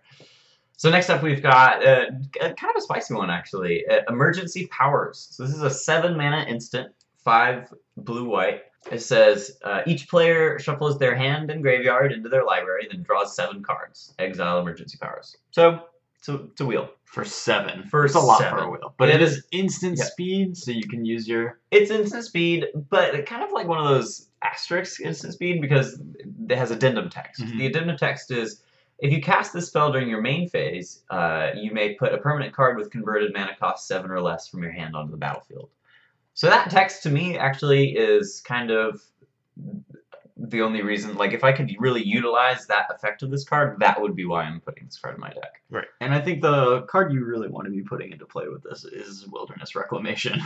Wilderness Reclamation, yeah, and that also helps this out because it is, uh, you know, It's an instant. It's an instant. And if people are really trying to go deep on a um, Nexus of Fate deck, Mhm. this seems like a reasonable inclusion as like a one or a two of in in a Wilderness Reclamation uh, Nexus Fate deck where you can main phase this once you get up to seven lands, make you know make it pretty likely that you're going to be able to find your um, your your Nexus. Nexus of Fate. It it also just can plop a Teferi into play if you happen to draw one. Gives Yeah. you seven extra looks. That's like pretty good. Here's the the thing about that though is like Teferi is so daunting when you've both used up some resources. Once you're both up to seven cards again, Teferi is a little less like ugh that Teferi in play is destroying me. I, I didn't mean necessarily I'm just going to main phase this on the battlefield, play Mhm. Teferi, and then ship it. Right, Plus right. Teferi and ship it. I meant when we're looking for Nexus of Fate already, Yeah, sure, we, sure. even if yeah. we already have a Teferi going, a, an additional Teferi card draw or tuck is pretty impactful. Yeah. Yeah, true, true. Yeah, so so just saying like that deck has enough permanence in it to put it to play with emergency powers. Yeah, you're not just like. stuck on Wilderness Reclamation or bust. Right, right, right. That makes sense. Yeah, I mean, this is kind of the car- the kind of card that basically like either it does nothing or it's doing something like really obnoxious. I guess. So If this card is a problem in standard, it's not because of this card. It's because it's what it's doing, Yeah. like whatever it's putting into play. So really hard to give it a rating, but Um, yeah, I, I'm speculating on this for now. Like maybe it's it, uh, you know, a, a like you know potentially Turbofog esque archetype wants something like this, but yeah, hard for me to see it in any deck without Wilderness Reclamation Yeah. in it. sure.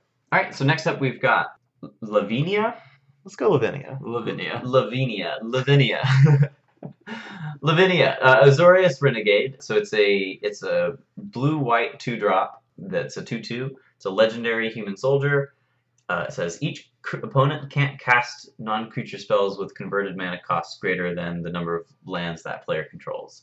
Uh, also, whenever an opponent casts a spell, if no mana was spent to cast it, counter that spell.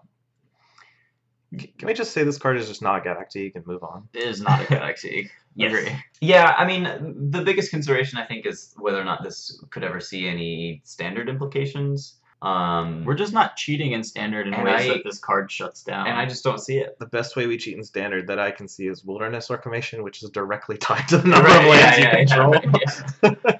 Right. Um, Unless I'm using Wilderness Reclamation to cast an early, yeah, okay, but like an early Nexus of Fate before I have seven lands in play, which is a thing you can do with Wilderness Reclamation.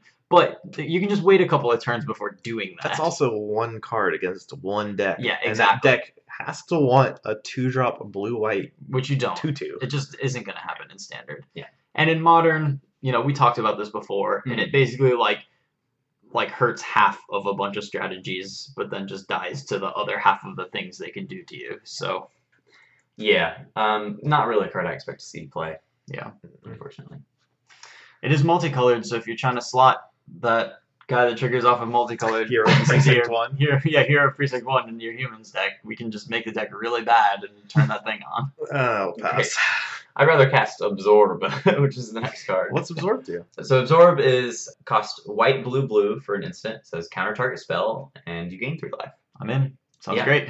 I love gaining three life. I love gaining three life. Um, I don't really love countering target spell, and you know, I know you. but Lee's here, so he can I've counted. for the I've cast a lot of cancels of many variations. Yes, and But this is definitely Th- one this of is the a better. good. This is a good cancel. Yeah. Uh, It's a really good cancel. Mhm. It was really good when they printed an invasion. Yeah. But it, it's creatures are so much more powerful now. Yes, like th- this card is just fair. It's Right. it's a good alternative to Sinister Sabotage. It might not be like the best card or the best cancel ever Mm. Yeah. you've ever seen, but And- it, it'll do its job. depending on how the mana shakes up, I don't know if this just means that you're you have to make sure that after your blue blue requirements have been filled, your extra land after that is happens to be a white one. Mhm. And in a three mana deck, that has potential to be a little harder than it sounds. I don't. I mean, Yeah, I don't know if just that's got to be necessarily true, but careful with your brewing. I think most have to be Teferi more- decks are gonna be able to do that. You, you just have to build it like any other deck. Make sure your your mana can support the cards you cast. Like you, you can't ignore that this card is three different colors and you want to cast it fairly early. yeah, for sure. But in general, like the fact that we are putting Revitalize into our Jeskai decks, Oh, it's great. and Yeah. and that No, that, absolutely. that means that that three life is valuable. One of the reasons that Revitalize is getting put into the decks is specifically the play pattern of we don't want to trade. It. We don't. There's nothing we want to cast on turn two because we don't want to spend a removal spell on any of the early creatures because we're running four deafening Clarions. So it, you know. Revitalize is specifically in those decks to give it something productive to do on turn two, but it is a hint that gaining three life is a productive thing in this format, and Yeah. it will probably continue to be a pretty productive thing. Especially if there's a burn deck, and you can absorb a Oh, and yeah. gain three Yeah. life. Absorb against a burn deck is nice. And if we're taking out Revitalize on our Jeskai decks, that's pretty cool because these green creatures with Adapt we talked about earlier, they really need some early removal spells. yeah, we're not going to be able to rely on Deafening Clarion. It's going to have to be different play patterns. Yeah, I, I- I agree. So yeah, I mean, you know, pretty pretty easy C in my yeah, opinion. very solid role player. Yeah. Next up, we've got an interesting one. So this is uh, Deputy of Detention. It's uh, one a white and a blue for a one-three Vedalken wizard. Not a human. Not a wi- not a human, unfortunately. Uh, when Deputy of Detention enters the battlefield, exile target non-land permanent and opponent controls, and all other non-land permanents that player controls with the same name as that permanent, until Deputy of Detention leaves the battlefield. So Detention Sphere on a on a stick, essentially. A, a little Um, better because if you have to target one of your opponent's things that you also control, it doesn't exile it. Oh, okay. Yeah. So it, it only gets things they control. So when when when somebody first told me about this card, they told me it was a one four, and I freaked out. Wow. yeah. uh, that would have been way too good. Uh, it was it's, so it's actually a one three, which is much more reasonable. I was I was like, wow, this card is gonna break modern. Yeah. what's, what's gonna happen? That a bolt? right? Yeah. Um, but no, it's just a one three. Um, so, but it, it's still a powerful card, I think. Um, Seems like a, a fine like one of in company or Chord of Calling kind of decks Yeah. like the, those bant decks sometimes had a banisher priest or something in them and this seems just like this is a great way to incidentally answer problem like ensnaring bridges and, and Yeah. whatever that, that that happened to get in your way Whenever I would play an Ensnaring Bridge against a company deck, yeah, they would only have a Knight of Autumn or something to deal with it in the main deck, and that's so easily answered by several main deck cards already. Mm-hmm. Right. So, and Deputy of Detention gets all of them in one swoop. That's pretty good. right and and you can't welding jar to save your Yeah, thing from, exiles. from deputy detention i think that's that's a big deal here as far as standard goes this seems kind of like a sideboardy sort of card I, i'm not sure exactly what context you want it in it's kind of nice that it gets rid of like all the spirit tokens that are in play Yeah. and they don't come back yeah, that's that pretty can good. be important To me, it feels like Wizards is setting up a lot of mid-rangey tempo kind of blue-white cards in this set. Yeah. That we don't really have enough to work with in just this set. Yeah. So I'd be looking about like this and Dovin with an eye towards the future because this Yeah. is a card I'd be interested in having access to in an aggressive or more aggressive bent deck where Fiend Hunter effect is better. Mhm. Yeah, yeah, yeah. But that that's just not blue-white right now. Yeah, Yeah, I, I agree with that for sure. It feels like blue white is has been pretty s- pretty shoehorned into control role at the moment. T- And Teferi is not. That that's just why it is control Yeah, role. It's right. just so good at that role. yeah and and that's why i'm pretty comfortable with these azorius cards not most of them Helping not going super well with Teferi. yeah, for sure. Deputy of Detention does go pretty well with Dive Down. If you're building a deck that wants Dive Down anyways, it's kind of nice to be able to protect your goofy removal spell. It's not the like greatest thing in the world, and you're not putting them both in your deck just to be good with each other. But if you want both of them for other reasons, then it's fine to have them both. So I, I I think that for now I'm going to go with you know speculative for the moment, but just kind of not really due to power level, more due to I'm not really sure where this card slots in. Yeah. But it, it does a lot of things. We've never had a, a creature like this that can O-ring anything before. It's Yeah. always all our Banisher priests have gotten creatures. Yeah. And so this is a, a pretty big add, I think, to just like the corpus of things that you can do with creatures in Magic. Right. The corpus. Mm-hmm. yeah. Yeah. Next up, we've got Sphinx's Insight. So this is two and a white and a blue for a instant. It says draw two cards. It also has addendum. If you cast this spell during your main phase, you can gain two life. I think Sphinxes are mostly worse than Chemisters. Yeah. Well, As far as insight goes. Yeah, they Yeah. just aren't quite as, as smart, I guess. I do see a scenario where the control decks want to play this instead, and that's if they there is a very prominent burn deck that the control decks otherwise have a bad matchup against. Mm-hmm. If that turns out to be true, then I think that a switch to Sphinx's Insight might be wise. Other than that pretty narrow scenario, I I'm not really sold on this card. Yeah. In that scenario, would you even want to be playing blue eye control?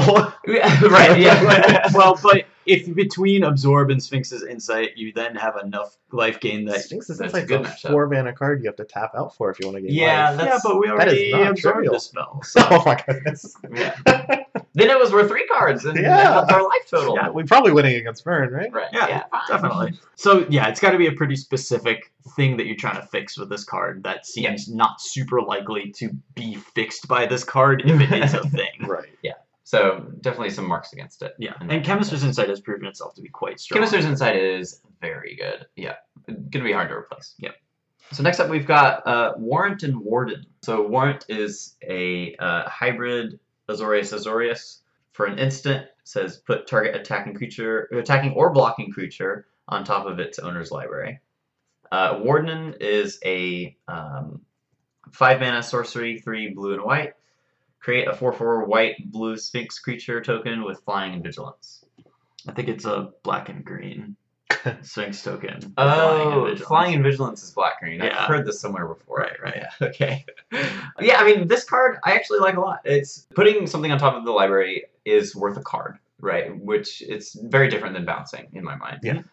So it's kind of a removal spell in that context. It doesn't permanently get rid of it, and you don't no longer have to deal with it. But it's it's still fine worth a card. It gets rid of the card they're gonna draw. Yeah. Um, and, you know, the ability to also turn this card into a 4 4 creature that's not irrelevant, especially, you know, potentially post board in in a control deck. This card will gain value because I think that your opponent's going to, you know, reduce some number of removal spells in their deck. Mhm. And you know maybe maybe the creature that you would have killed otherwise was was just bricked by this four four vigilance. So It's um, it's also a solid edge in the control mirror to just leave it in if they're gonna try and like get you with Lyra or whatever. Yeah, yeah, for sure. because a lot of times they spend so much of their tempo on like putting the Lyra into play. If you can get it gone for a turn, then Right. that's you're gonna be able to kill them there. Yeah, I mean, yeah, and the biggest draw to me for this card is that it just gives you two uh, pretty different, you know, two options that are pretty unique to their, you know, position in the game, right? Yeah. Sometimes you want a threat, sometimes you want a removal spell, and this is offering both, and that seems really powerful to me. Yeah. I do think that this might be another one of those Azorius cards that is waiting for that tempo deck to be buildable. Sure. Where they Yeah. block with Lyra and you get to tuck it. yeah, exactly. Yeah, no, no life gain for you, please. Yeah, yeah, like you know, this deck, th- this card seems great in like a Dovanbon Azorius deck, but we just don't really have the creatures for that deck yet, probably. But I, it, it's there. Like this card has has that strength to it that I, I definitely would be looking for homes for this. Yeah, agreed. Um, putting cards on. Putting creatures on top of their owner's libraries out of a control deck is often not Yeah. really not exactly what you want, but if you know the control deck's objective is to trade resources aggressively, mm-hmm. and that is a resource trade. yeah. You know, you're, you're trading for a draw step in that instance, and their mana to cast it again, which is you know that, all that's I think fine in my book. Yep. But it is a feel bad, definitely, when you're like, all right, I need to rip an answer for this threat and then hope that they don't draw anything for a couple of turns. It's just, you know, Right. in that scenario, it just kind of gives you an extra draw step. Mm-hmm. And, and if their creatures, like, if it's later in the game and their creature's smaller than a 4 4, you can just cast this. Yep. Yeah. Like the ward yeah, no, itself. absolutely, for sure. And I think that's one of the reasons that this card is powerful. And I would be slightly more into this if it did make an angel to pump with Lyra, but Oh, it makes a Sphinx, it makes doesn't a? Sphinx. Yeah. I keep shortcutting it as Sereno. They don't It normally isn't. make black green uh, angels, though. So. Oh, Right. Right. Only black green sphinxes. Right. Yeah. okay. Uh, so ne- next up, we've got depose and deploy. Uh, depose is one and a hybrid Azorius. For an instant, uh, it says tap target creature and draw a card. Um, deploy is another instant to a white and a blue for creating two 1 1 colorless Thopter artifact creature tokens with flying. Uh, then you gain one life for each creature you control. So you, you, one half cycles, the other half does a thing. Yeah. Um, I mean, it only cycles if there's a creature in play, but this is standard, so eventually you'll be able to cycle it, right? Yeah, yeah, yeah, for sure. Yeah, I mean, this card as well seems to be uh, pretty fine uh, in terms of, you know, if we're looking in the context of a tempo deck again, the deposed card of tapping a creature and drawing a card, I, I like that kind of effect. It's just kind of like if you were going to cycle anyways with this card, you might as well get some Mhm. effective life gain off of it. Or, you know, For an attack. Tapping your opponent's mana creature on their upkeep is a very real play. Especially if it's Um, a mana creature that makes three mana. Yeah, especially if it's a mana creature that makes three mana. So that you know that's something that I you know if we're going to contextualize this card, that you know we've got some mana creatures in the format that are very powerful, Llanowar Elves and now the O2. So Uh, you know those seem to be pretty pretty good implications for this card. I, I really like this card too. Yeah. This, the the deploy sides we haven't talked much about, but I, I think that Yeah. card's perfectly castable. Oh yeah, absolutely. I mean yeah, And if you gain- flyers. If you Great. gain four or five life off of that, that's a significant swing, yeah, that, that's a big life swing.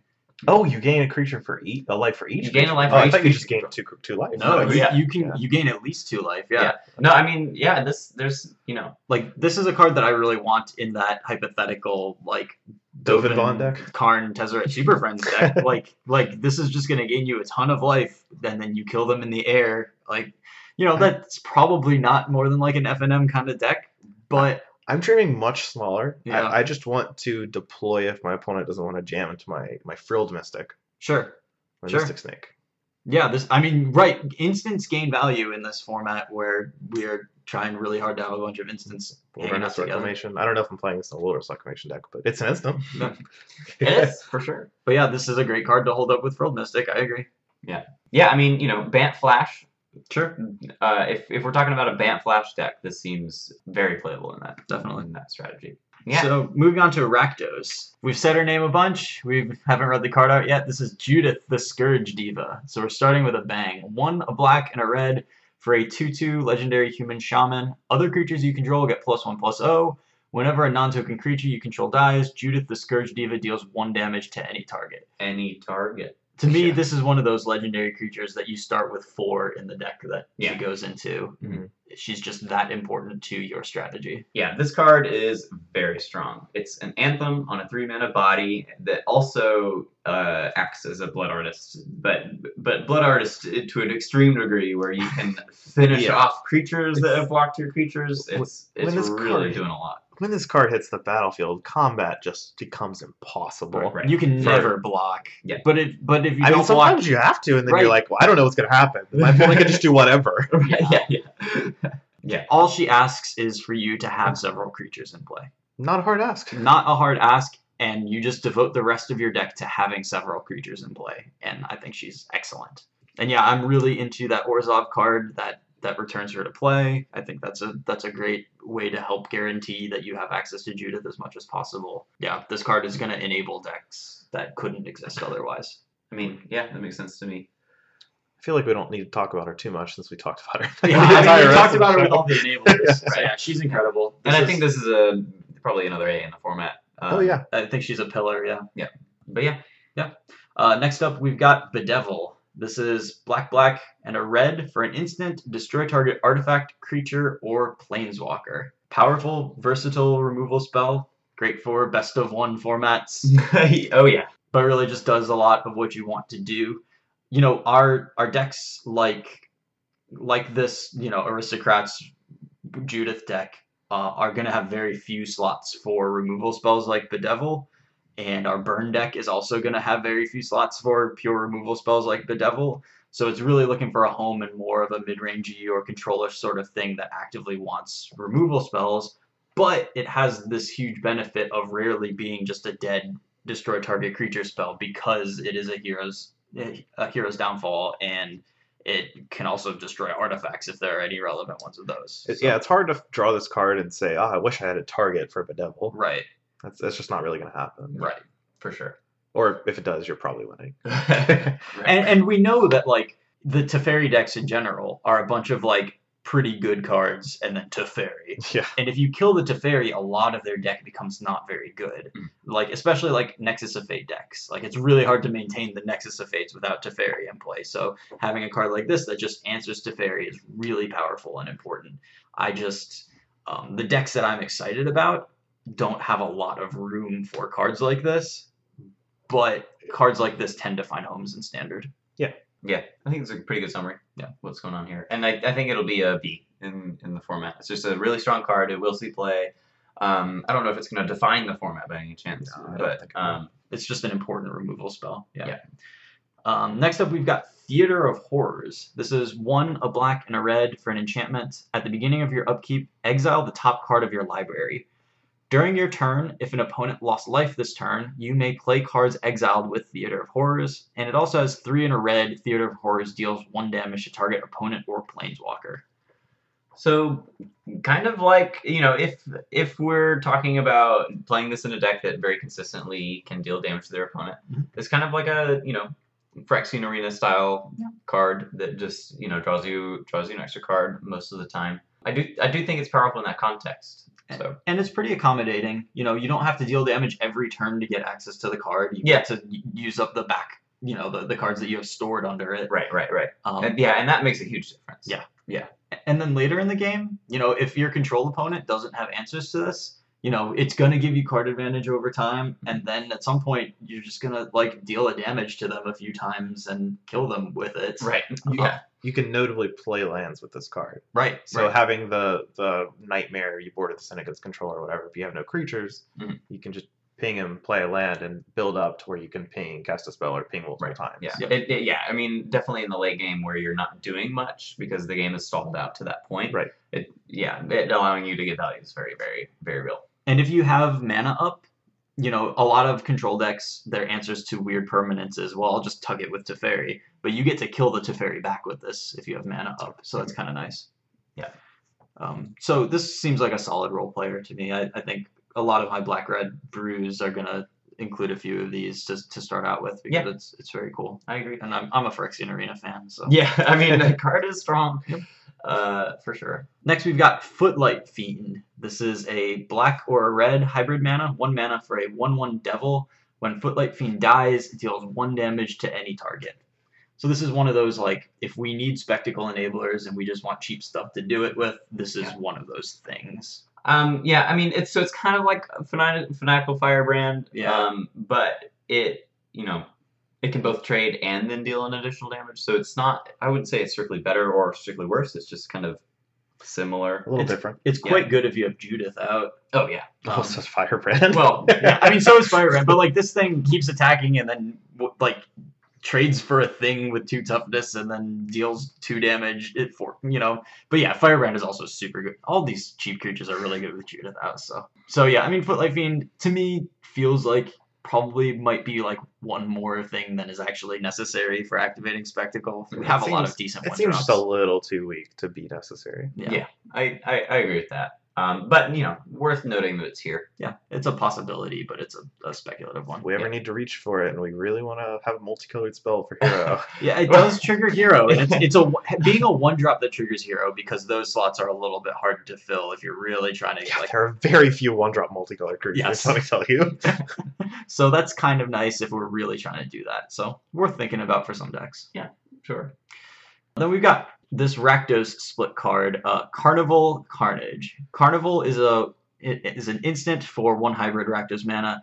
deals one damage to target creature or planeswalker and one damage to that permanent's controller. And then Carnage is two a black and a red for a sorcery, deals three damage to target opponent. That player discards two cards. So, you know, Blightning for one mana more. Attached to a pinger. Attached to a, a ping.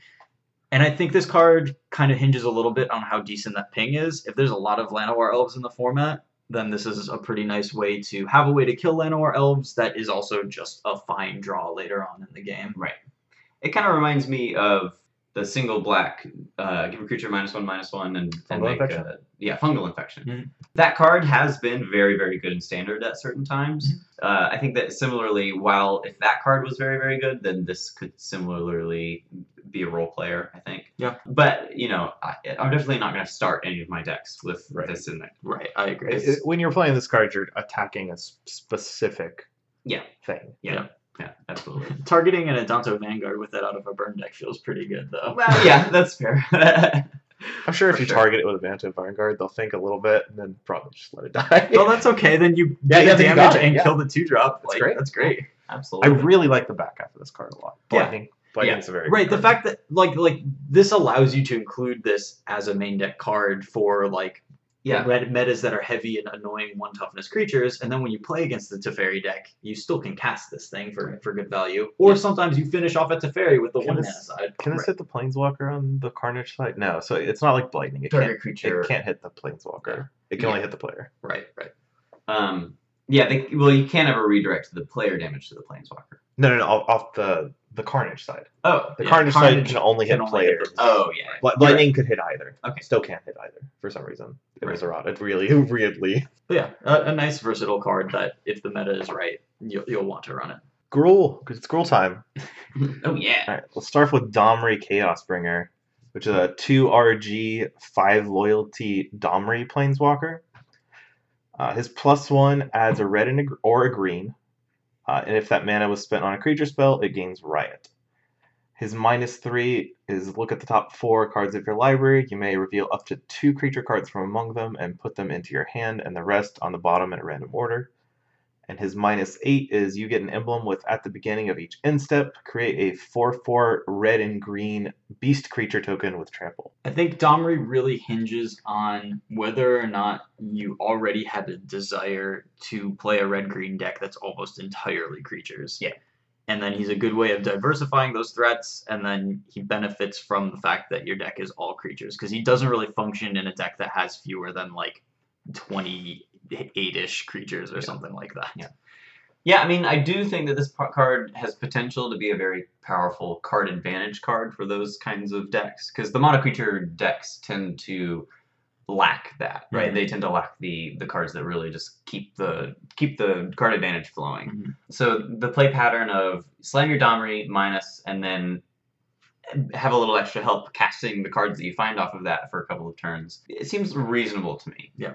Even Um, if you don't need the help, the riot gives it an extra plus one plus one counter haste, and that's pretty cool. Uh, Yeah. yeah, for sure. And you know, and and right, the fact that it's giving the creatures riot is is very real and shouldn't be overlooked. Mhm. Absolutely. Um, so yeah, I mean, I, I definitely don't mind this card. I'm not entirely sure. You know, I just don't know what the Gruul decks look like. I don't know if that's there's any particular pull towards Gruul decks right now. Um, I mean, I'm sure people will be brewing with that. Uh, yeah, it'll definitely be interesting if, if this finds a home. If this finds a home, it'll be powerful in standard. If it doesn't, it won't see any play in standard. I think it's just one of those Yeah, I think it gets a little bit pushed out by functioning similarly to Rhythm of the Wild, Mhm. which is an enchantment we'll talk about in a second that gives all your creature spells riot. And then once you have that in your deck, you know, you're kind of using up some of your non-creature slots. And maybe you run like a couple of Domries next to your Rhythms of the Wild and they, you know, provide redundant effects and that's nice. So you don't always have to have the one. But I think that might keep this from being like, all right, we're starting our deck with four Domries every time. Yeah. My- My, main concern with Domri is that he just looks too few cards. yeah. You only get four cards, and if you want to hit two, you have to play an absurdly high number of creatures. Yeah.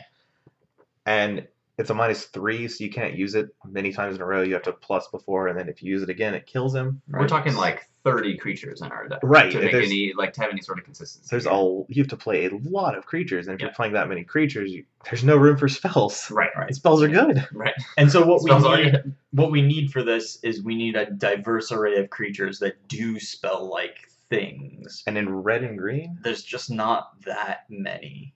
And the like mana ramp is a little weird on the four drop. You know, we can go straight to like Carnage Tyrant the turn after it, and that's kind of cool, but it's also it's not really setting us up in a way that I'm like super excited. You know, if this were like a three mana planeswalker with adjusted numbers that were doing a similar thing, then that might be more because you can go to a five drop. Yeah. right. And also you get into There's- it by playing a Llanowar Elves and then cast a turn two. But There's also a lot less comp, or there's a lot more competition when you're deciding what four drop you want to play. Yeah. Because there, most of the time, four drops are pretty impactful. Yeah. And Domri does not appear to be that impactful. No. I, I if and that's why I say like if we already wanted like if we just had a big stack of creatures that we were like we want all these in the same deck together how do we tie this together then we reach for the Domries but we have to start with a bunch of creatures that have a diverse array of abilities and then Yeah. Domri comes to provide the card advantage and Yeah, some yeah, yeah. excel you know um though I'm not super excited about this thing I'm sure we'll see some play Oh yeah, absolutely. It's a planeswalker. People. Yeah. Next up, we have Ravager Worm, a card you can coincidentally cast off Domri. it's a three RGG, so six mana total, four five worm with riot. And when it enters the battlefield, you can choose up to one. Either Ravager Worm fights target creature you don't control, or destroy target land with an activated ability that isn't a mana ability. Yeah, I mean, you know, in terms of like big fatties that come down and you want them to come down and do a thing, this, you know, fighting a creature when it comes into play is it's a real effect. It can also come down and murder a Niv Mizzet or a Lyra Dawnbringer. Yes, Like those are right. creatures that lose to a five six in a fight. Yes, and that that is very relevant Yeah. for sure. You know, definitely not something to be overlooked. I just it it feels slightly underpowered in a standard context to me. Six mana is a lot. Um, so I feel like you would really only want to be playing this if you really know that you, there are specific creatures that you need to come down and kill. So we So have to be pretty confident that it's correct to play this over Carnage Tyrants in those slots. Yes, right. Yeah, Carnage Tyrant is going to eat up a lot of your uh, six mana slots. Can, can we stress again how much six mana is? It's I mean, so it's, much it's a lot. Yeah, It's a lot of Um, mana. Six is a lot of mana. So that's, I mean, yeah, that's a pretty big downside for this card. Uh, but then also, you know, we were talking about needing a diverse array of creatures that do a diverse number of things, and this this counts as one of those. It's got some things going for it. I think we really wanted like a true like Flame Tongue Kavu kind of creature to Yeah. go with our Domri. Yeah, yeah. um, and we don't really get it here. But so so Ravager Worm to me like it feels like a card that you make like a meta read and you make you decide like yeah. on my turn six the board is probably going to look like this and that's why I really want a Ravager Worm. Yeah, yeah, yeah. It, a lot of it's not a card you just play in your everyday red green deck because it's a, a good standalone card. Mhm. But we play it in a format that's infested with like dangerous like four fours and five fives that are in play around this time in the game, I guess. Sure. Yeah that makes sense. But yeah, I, I think I'm just gonna probably go with a D for now on this one. Next up is Sunder Shaman, uh, red, red, green, green, five, five giant shaman. It is giant. It is giant, four mana, five, five, and it, Sunder Shaman can't be blocked by more than one creature. And whenever Sunder Shaman deals combat damage to a player, destroy target artifact or enchantment that player controls. So it's it's a really big Trigon Predator. Yeah, it, it is a really big Trigon Predator, and that's that's kind of nice. Um, but I, and I I don't want to understate the uh, relevance of the first line of text on this card. Creatures that can't be blocked by more than one creature, if they are above size, are very strong. Um, and I think that that text on a five five is going to be very good, particularly because this creature is going to be coming down earlier than other five fives. Mhm. So it's going to get a couple of hits in that are either going to be chump blocked, which is value, or getting it for five damage, which is also value. So this, you know, I I think this card in limited is going to be very very strong, and you know is a consideration for cards that a a Gruul monsters deck is going to want to play. And I think this is one of the Gruul monsters that really benefits from getting Riot from Yeah. either Domri or Rhythm of the Wild. Yeah. Giving haste to this thing in a matchup where your opponent has artifacts or enchantments, so this just comes down, clobbers in for five when they don't have a blocker ready, eats a, an enchantment. That's a gigantic turn, especially if the enchantment was something like you know, a seal away on one of your other creatures or something like that. Or you know your opponent's wilderness reclamation. Or your Yeah. opponent's wilderness. Yeah, that's. I mean, but but really, like, Yeah. a- a- Man, I, I was sold at just attacking for five. right.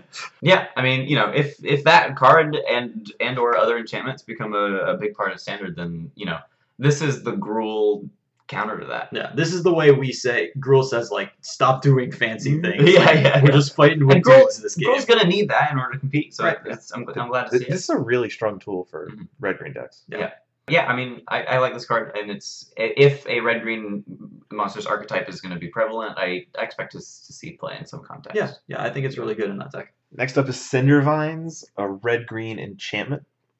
Whenever an opponent casts, and it costs red green for reference. uh, whenever an opponent casts a non creature spell, Cinder Vine deals one damage to that player. And pay one, sack Cinder Vines, destroy target artifact or enchantment. Cinder Vines deals two damage to that permanent's controller. Yeah, this one's interesting. It's it's it's kind of like a weird spectacle enabler uh, in a, way, That is a weird but spectacle. uh, but most of your spectacle stuff are sorcery speed. oh, that's true. Okay, never mind. I for some reason I was reading this as whenever you cast a non-creature spell. Oh, Ignore me. it's more like a, a, a hate card, I guess. Like Yeah. Kind of a. I would say targeted at storm because the, the number is just way way too low. But it, it's of that vein Yeah. where if your opponent's playing a longer game with a bunch of spells, Right. uh, the damage really adds up. yeah, yeah, yeah. It's- So it's really good against uh like ensnaring bridge decks that deck you. That's Uh, true. I don't It- it is think they like can the beat this best card. la- anti-lantern card you can ask for Yeah. Um, if that's something you needed. for some reason. yeah, I mean it's a very specific sideboard card in modern, which is not the kind of sideboard card we want in modern. We want board cards that can come in against four or five different decks. Uh, and Cinder Vines. I don't know. I, I mean, maybe just like an Eidolon that sticks around for the whole game against a control deck, even though it's only dealing half, but it, it like hits them for every spell they play. Mhm. Like that's that's potentially a bunch of damage. Yeah, I mean, you know, playing it and and then you know being an aggressive deck, getting your opponent down to a reasonable life total, Mhm. and then their plan is to slam in a visit, untap, and cast a bunch of spells. That suddenly becomes much more difficult. than Yeah. something like this to play. True. So yeah, I mean, honestly, I think that this is a a pretty strong sideboard card option for red green decks. Especially if Wilderness Reclamation catches on, we, we think it will. This kills Yeah. enchantments Yep. and Yeah. stop and punishes people from casting spells. And Right. those wilderness reclamation decks are gonna be having a lot of, you know, like anticipate kind of cards or Yeah, just non-creature like, spells. Yeah, non-creature spells, card drawing spells in general, and this, you know, could easily deal three damage to them, and then you kill an enchantment and deal two more. Mhm. It's a lot of value for three Yeah. mana. It's definitely a very high impact sideboard card. Yeah. I'd be Yeah. very excited to draw this in in scenarios where I believe it would be good. Yeah. definitely good consideration. Next up is Gruul Spellbreaker, one RG three three Ogre Warrior, with Riot and Trample. And as long as it's your turn, you and Gruul Spellbreaker have Hexproof. So this is one of the first cards spoiled. Yeah. Yeah. Yeah, I mean, uh, this one, uh, you know, speaking of cards that are going to get Settle the Wreckage, this fits the bill perfectly. Mhm. Especially if settle is going to, you know, I think people have kind of figured out that you, you can't really rely on settle as your, you know, Catch up. sweeper card. It's just not a catch up card. It's more of a value removal spell. And with Um, Kaya's Wrath in the format, Yeah, you know, it's gonna be less important to Right. be able to just beat settle. Mhm. You know, have have cards that specifically beat settle. Yeah. But this card is statted very nicely. You know, right. It is either a 3 3 haste or a 4 4 in matchups where the haste isn't as important. Trample is good. Uh, the fact that they can't do tricks, off, you know, it's getting in at least one hit against Seal Away or whatever, and that, that seems totally fine for three mana. Um, the last time they printed a card like this, your opponent got to pick whether or not it was a Oh, 4 4 Fanatic of Xenagos. Yeah. And people still Um, kind of tried to play that and card. yeah, and I played that card, so Well, I think Um, this one will work much better for you. I right, yeah. Uh, and I believe that that format also had Llanowar elves. Uh, Elvish Mystic, I believe, but same thing. yeah. So this guy is good friends with Llanowar. Elves. this yeah, this guy works out pretty well with Llanowar elves, which I really like. Yeah. And also worth noting, because of the next card we're going to talk about, is that multiple instances of Riot stack. You can get haste and a plus one plus one counter, or two plus one plus one counters, Right. Or two haste. or two haste. sure. That is a valid option. Yeah, you're allowed to pick it. right. Yeah. So Um, speaking of it, Right. Yeah. I mean, you know, this is next up. uh, Rhythm of the Wild, It's a one RG enchantment. Creature spells you control can't be countered, and non-token creatures you control have riot. Also, this art is fantastic. It's just Domri with a bunch of pigs. yeah. That's Um, the secret to rioting. It's just having a bunch of pigs. um, yeah, this card's good. Uh, I when I first saw it, I thought this card's pretty good, and then in my head, I like shortcutted it to being Fires of Yavimaya, and I thought, why did I think this card was so good? And then I looked at it again later when Lee was like, you know, this card's good, right? And it's right. Like the fact that you can choose between haste or a plus one plus one counter for all of your creatures, the fact that having multiple ones of these in play stack with each other, the fact that it stacks with other creatures with riot. Yeah. Like this is all good stuff, and it makes your five fives for four scary cards. This card is excellent against any control deck that's trying to lean on counterspells in, in, in any context. Even if they're trying Um, to just remove on removal spells, gives them haste. Yeah, right. Yeah, and and also haste is excellent against uh, that. And then you know, and then in in in other contexts, if your opponent is playing creatures, you can then be able to choose uh, between you know if making your creatures bigger, and then is really good. So Mhm. yeah, I mean, I think this card has more flexibility than. Uh, than people are going to initially look at. I think the the riot text is, is more powerful than people are initially going to think. One of one of the things I really like about this card is that it enables the uh, adapt creatures, the Yeah. incubation druid and the growth chamber guardian. I Mhm. think Yeah. his name is. Uh, which is especially good for incubation druid. Yeah. being able to just skyrocket in mana. And if you have two of these, you can play your incubation druid and tap it for mana immediately. Yeah, it's just a s- simian spirit guide at that point. Very nice. yeah. Um, yeah, so I think this card is excellent, and I think this is going to be one of those defining cards in standard, probably, honestly. One of the better cards in the set. I I, I, do, I agree. Yeah, I mean, right. I think that this is going to be a backbone of any sort of Gruul, uh, you know, major league Gruul strategy of, Yeah. of beat down creatures. Yeah. So And, and the fact that you, you know, the the old traditional, you know, the, the Fires of Yavimaya play pattern was play a Birds or an Elf, play Fires of Yavimaya, turn three, you start casting your threats. you really just Yeah. do it. Yeah. we can still do that. Like we have, we got Llanowar Elves back, and now we have this, and Yep. Yeah. It, it even has the cool kind of fires thing where fires you could sack it to give a creature plus two plus two, so oppo- combat was hard for your opponent. Yeah. Uh, this one doesn't do that, but it does. It can give your creatures plus one plus one permanently if you want. yeah, yeah. Yeah. So you get to choose how your creatures stack up against their stuff, and Yeah. like, like you know, Gruul Spellbreaker can come down, and if I can determine, like, I don't think that my opponent is on Sealaways, I think they're on Lava Coils. It's five five. I can just make it a five-five then. Right. Yeah, I mean, Gruul getting enough support. The, there's one combination of cards that has existed in Standard for a minute that hasn't seen any play that I've been very surprised about. But I guess not really because Gruul hasn't seen any support until now, Hmm. eh, which is Llanowar Elves into um, the new Goblin Rabble Master. Yeah. Um, and I think that that curve is going to be a pretty big part of these decks, and and I think that this is these cards are going to be great inclusions into that deck. So Right. It is too bad that the the tokens don't work with Rhythm of the Wild. Yeah, they don't get riot. No. But that's all right. But Mentor, or I'm sorry, uh, Legion Warboss. That's the round yeah, master, Legion right? War Boss. Yeah. The giving that card haste with riot is pretty cool because Yeah. you get to mentor the token immediately. Right. Yeah, Right. no, I Instead mean- of attacking for one, you're attacking for four. yeah, That's- that's a big difference. That's solid. And So I guess in that context, it kind of does pump the tokens a little bit. Yeah, a little bit. Yeah. um. Well, cool. Oh, there's more Gruul cards.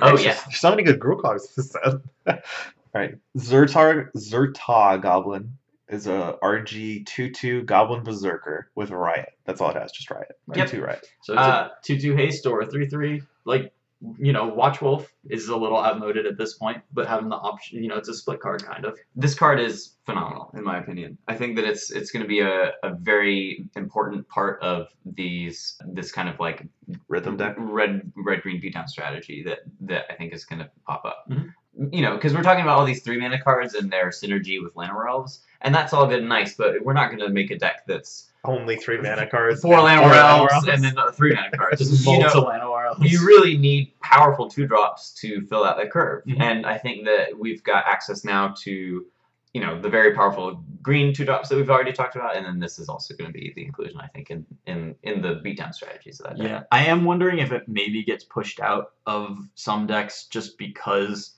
uh, Growth Chamber Guardian and Incubation Druid are so powerful that Sure. maybe we don't need it. But I, I think that incubation druid in those decks though is Right. probably going to be worse than this card. Right, sure. So I think that I think that in those decks specifically, you're you're more interested in your your one to three, your occasional one to threes, but then mostly just powerful curve outs. Sure. Um, so that's kind of my thoughts on this guy. Yep. Next, we have a split card, Thrash and Threat. Thrash is a two mana, both hybrid Gruul instant. Target creature you control deals damage equal to its power to target creature or planeswalker you don't control. And Threat is a 2RG sorcery that creates a 4 4 red and green beast token with trample. This occupies a similar space to that Azorius card. Yeah. That, that creates a Sphinx on the one side and is an Azorius Charm on the other side. Yeah. I really like this card a lot. I Yeah. do too. Um, that space is a really good space to be in. It is. I mean, that that kind of flexibility is, I think, very strong. The the four four for four mana with trample, that's that's good. I mean, that's like on rate, that's just a powerful card. Or not. I, mean, I, I wouldn't go say the powerful card, but it's like you're you're pretty happy to be able to do that in- in the With your where you removal spell, yeah. Right. Yeah. There, there's been a lot of times where Rabid Bite has been just Close. the card you want, Yeah. Mhm. but it's just not good enough to play. Yeah. Uh, this one is is Rabid Bite-ish. It hits Planeswalkers, which is really good. Yeah. And it also is a 4-4 if Right. you draw it and you don't want Rabid Bite. Yeah. And you just need a creature to play on curve. You know, it's just all right. Four four. And Yeah. this, you know, this lets you keep answers to Lyra and whatever control creatures are seeing play. You know, it lets you do that hedging thing where, yes, I want contr- I want some removal spells in my deck against uh, this control deck, but I don't want fight with fire in my deck against this Yeah. control deck. Yeah. Yeah. Yeah. And and this fills that. You know, you have to keep a creature in play, but you have to do that to win the game anyways. So. Um, the the only kind of sad thing is that threat doesn't benefit from any of your riot givers, and Yeah. that's a little sad. But uh, but we can live with that. Yeah. For sure. And next up is our last Gruul split card. One and a hybrid for an instant is Collision. Collision deals six damage to target creature with flying. And the other side is Colossus, which is a RG instant. Target creature gains plus four plus two and gains trample until end of turn. Weirdly similar design space to Right. the thrash threat thing. Yeah. Yeah, I mean, pretty significantly less powered Mhm. in my opinion. But you know, it, I think that if you're if you find out that you need a sideboard card that deals with the flyer, then this is probably your best bet for that kind of. Bet. Sure. Not too proud to play Plummet. Yeah. Yeah. Yeah. yeah I'm saying, you know, Plummet's been a, a good sideboard card in standard before. So and this definitely is Plummet. Like, it mm-hmm. doesn't kill, like, Chromium, but no removal spells kill Chromium. right. So right. It, it definitely kills all the flyers that you're going to want to kill. Yeah, yeah, yeah, for sure. Colossus does a good job of forcing through damage against, for example, like an Aristocrat's board. If they're, like, chump blocking your 5 5, mm-hmm. that they can only put one creature in front of, and then you Colossus it to make it have nine power and trample, then that's a lot of damage. Yeah. Yeah. So sure. so there may be multiple spots where you can sideboard this card in, and it's good. Um, but it does feel like a sideboard card to me. All right. So that does it for our Gruul cards. and Now we get to move on to all of our favorite color combination. it's Simic. Yay! Yay, Simic. So we start off with uh, Prime Speaker Xanathar. Xanathar. Vannifar. Vannifar? Yeah. It's I a know. V? It's a V. Look, man, card card names and me were like apples and oranges. So it's a it's a four mana two four two uh, green and blue for a legendary creature that's an uh, elf ooze wizard. Good creature types. Oh yeah, it's an ooze. It gets bigger. It has at, three at an different. sometimes. It has three different tribal lords in standard. yeah, yeah, yeah. Just goes in, and it can search up all of them. Oh, So here's what it does. Uh, it says tap, sacrifice another creature. Search your library for a creature card with converted mana cost equal to one plus the sacrificed creature's converted mana cost. Put that card onto the battlefield, then shuffle your library. Activate this ability only anytime you could cast a sorcery. So it's Birthing Pod on a stick. Birthing Pod was pretty good. this seems a little bit worse than Birthing Pod. um, yes. I mean, it, it obviously invites that comparison. Yeah. But it costs one more mana than Birthing Pod. Yes. It costs. It doesn't cost mana to activate, but it doesn't have haste the way Birthing Pod does. And it's on a body that can It's get on a killed. body that can get removed. Yeah. Well, that the body is a, a plus and a minus, right? Because creatures are so much easier to tutor for or interact with than artifacts. are. Sure, that's true. To Sure. benefit and detriment. But yeah, yeah, yeah. Yep. Um, I mean, for the formats that we're thinking about this in, we don't have access to Birthing Pod anyway. So the comparison is helpful to think about, like compared to how Birthing Pod was, Mhm. but it's a little bit moot because if we want this effect, this is how we're getting it. Yeah, yeah. You know, in standard, we have a couple of ways of giving this haste, and that's actually kind of cool. Yeah. If we're building some weird Temur creature value deck and we're just going up the chain to get value, and we've got you know uh, a Rhythm of the Wilds in play to give her haste, um, and who knows, you know, like if we keep turning our uh, growth chamber guardians and then turning them into three threes and stuff, like there's a bunch of ways to get weird value off of her. This may not be powerful enough to compete with just the raw, like huge mana that's getting generated off of stuff or you know Nexus of Fates that are getting cast. But Birthing Pod as an effect has been powerful before. In modern, I don't love her because of the lack of haste, but the one big difference she has over Birthing Pod is the ability to go up a chain of creatures and keep getting untapped by comes into play abilities of those creatures. So like if you play a Deceiver Exarch, you can untap her. If you chain into a Zealous Conscripts, that can untap her, and it becomes very easy to chain up into a combo at that point. It's, um, mostly what I've seen is Scryb Ranger is the main card that can untap creatures but couldn't untap Birthing Pod. Right. Or is Deceiver Exarch and Zealous Conscripts could untap That- Birthing Pod. That's I guess that's true. They could, couldn't they? But yeah, yeah.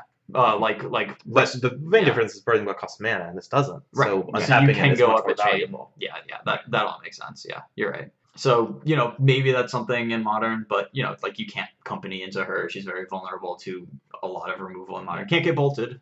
Mhm. Um, And I'm just not sure that we have enough value creatures in standard to really Mhm. justify playing a two four for four. that You have to untap with to you know do anything and sacrifice. that's, creature. that's why I want to give It's her just- haste. Yeah, yeah, I, yeah. I've I've tried to build a couple decks with her, hmm. I'm thinking the Rhythm of the Wild would make her worthwhile enough. And the fact is that there's just not enough cards that give you immediate value with comes into play effects Sure, in the way you want Exactly. to justify her being sorcery speed and in all those colors Yep. And having to support her and keep your curve correct. It's just a lot of work for not very much payoff Yeah. in standard. Right. Yep. Yeah, that, that's that's my read as well, for Yep, sure. yep. That'll make sense. Yeah. I think this is one of those splashy looking cards that maybe sees like almost no play Yeah. whatsoever. Yeah, I'm I I like that assessment. I bet this card would be a blast in Brawl, but but I'm not going to play it in standard. Right. So next up, we've got Hydroid Krasis. So this one, I'm, I'm actually pretty excited about. It's uh, X uh, green blue for a jellyfish Hydra beast. Uh, you know, got to throw that. oh yeah, Simic has just the best. Simic is great. It's a zero zero, but uh, when you cast, yeah, so when you cast the spell, you you gain half X life and draw half X cards rounded down each time. So that's pretty interesting key or line of text there. Has flying and trample. It also uh, comes in the battlefield with X plus one plus one counters on it. So this card is, you know, it's an it's an XX, you know, so you can pay four mana for a two two that draws you a card, Mhm. or you can pay uh, six mana for a four four that draws two cards. You know, these are numbers that we can e- pretty easily relate with and, and feel very powerful. Uh, and but it's a little more flexible than that. You can still cast it for five mana. You only draw one card, but it's still a So three 3/3. instead of you know. So that's that's not irrelevant. It's not it's not an XX card by any means. Right, you're never wasting mana when Right. you cast the spell. Yeah, you're you're still getting extra value for it just being better sized. I really like this card. Um, too. I think that uh, the the draw cards on cast is such an important keyword against control decks. I think that's going to be really really strong there. Um, it, it also gains life.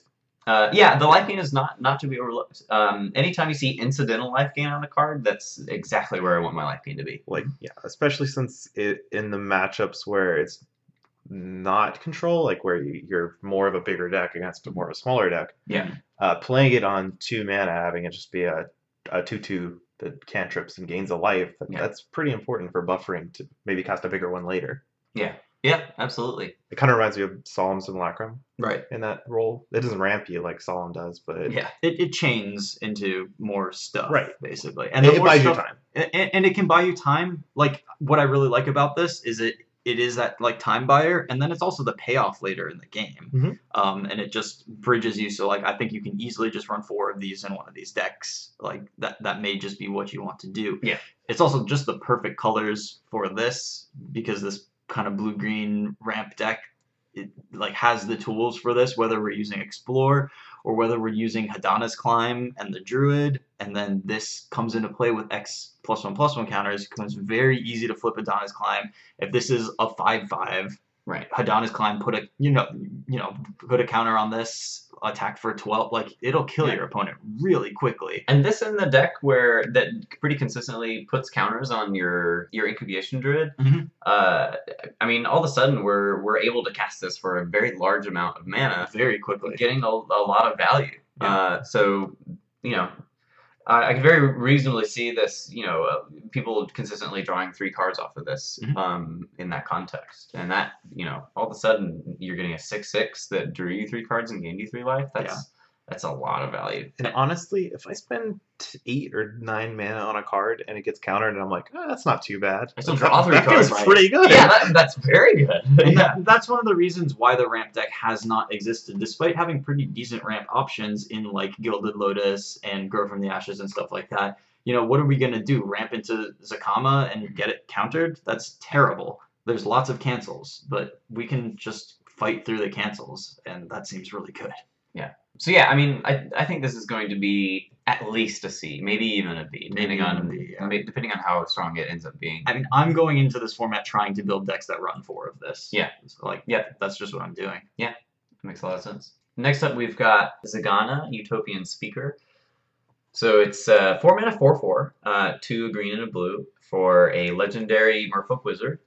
When Zegana enters the battlefield, if you control another creature with a plus one plus one counter on it, draw a card. Um, it also has six mana, adapt four, and says each creature you control with a plus one plus one counter on it has trample. So this seems to be another Merfolk payoff card in in a lot of contexts. I think that you know this card is going to fit best into like uh, a Merfolk deck that has a bunch of like Explore Merfolks and other synergies potentially. Mhm. So uh, you know, I think that this card was probably printed with that in mind. I don't know if it's powerful enough to see play in any other context other than it just being, you know, it's a four four for four that has the ability to turn into an eight eight trample, which is uh, you know very real. Um, so I you know I don't I don't think that the power level of this card is weak by any means, but I just don't know any other decks that would really be excited about including this deck. It seems card. pretty comfy in Merfolk as like a one or two of or something Mhm. like that, just a curve topper kind of thing. You're very likely it's it's unlikely that you can't set it up to be a four mana four four draw card in Yeah. that deck. You just don't want to draw too many of these four mana spells in this deck that's trying to flood the board. Mhm. Um, giving you know some matchups you'll want to go really tall with a Deeproot Champion and give it trample by having this in play, and that's kind of nice and. Or, or you know, Deeproot Champion can keep putting plus one plus one counters onto this, and it's already tall, and uh, you know, turn this into a six six seven seven trample. That's good. Yeah, I I think it's okay in that Yeah. deck specifically, and I don't really want to play it in pretty much anything else. That- that- if we're not playing in a Merfolk, there's just better four mana Yeah. options, For sure. Especially because it's in blue and green. Right. When there's a I just want the to be strategies of have, needing a four mana four four and blue green and wanting one. That's just like Yeah. it doesn't Right. match up very often. Yeah, for sure. Yeah, so you know, D, I think in my mind. Yeah. Sure. Next up is Frilled Mystic. so this is uh, green, green, blue, blue for a flash three two. Uh, when Frilled Mystic enters the battlefield, you can counter target spell. and it's a lizard wizard. It's a lizard, a lizard wizard. You're a lizard. You're- yeah, indeed. Uh, yeah, I mean, we, we're pretty familiar with the cards similar to this. Um, I think I've mentioned this card several times Uh, already on yeah, we've been talking about this card. Uh, I think that it works really, really well with um, our favorite enchantment in the set, Mhm. and, and it's just powerful card. It's you know a three-two body that comes with countering a spell is is very strong in my mind. And it's it, a, a card like this that really makes me excited to build just a like general mid-range strategy blue-green deck.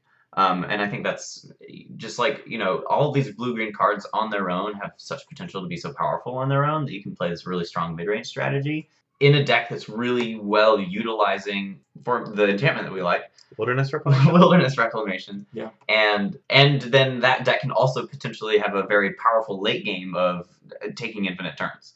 So All those things add up really well to me, It- and I think that this is going to be a really important piece to that. Yeah. Also, it, it attacks for three.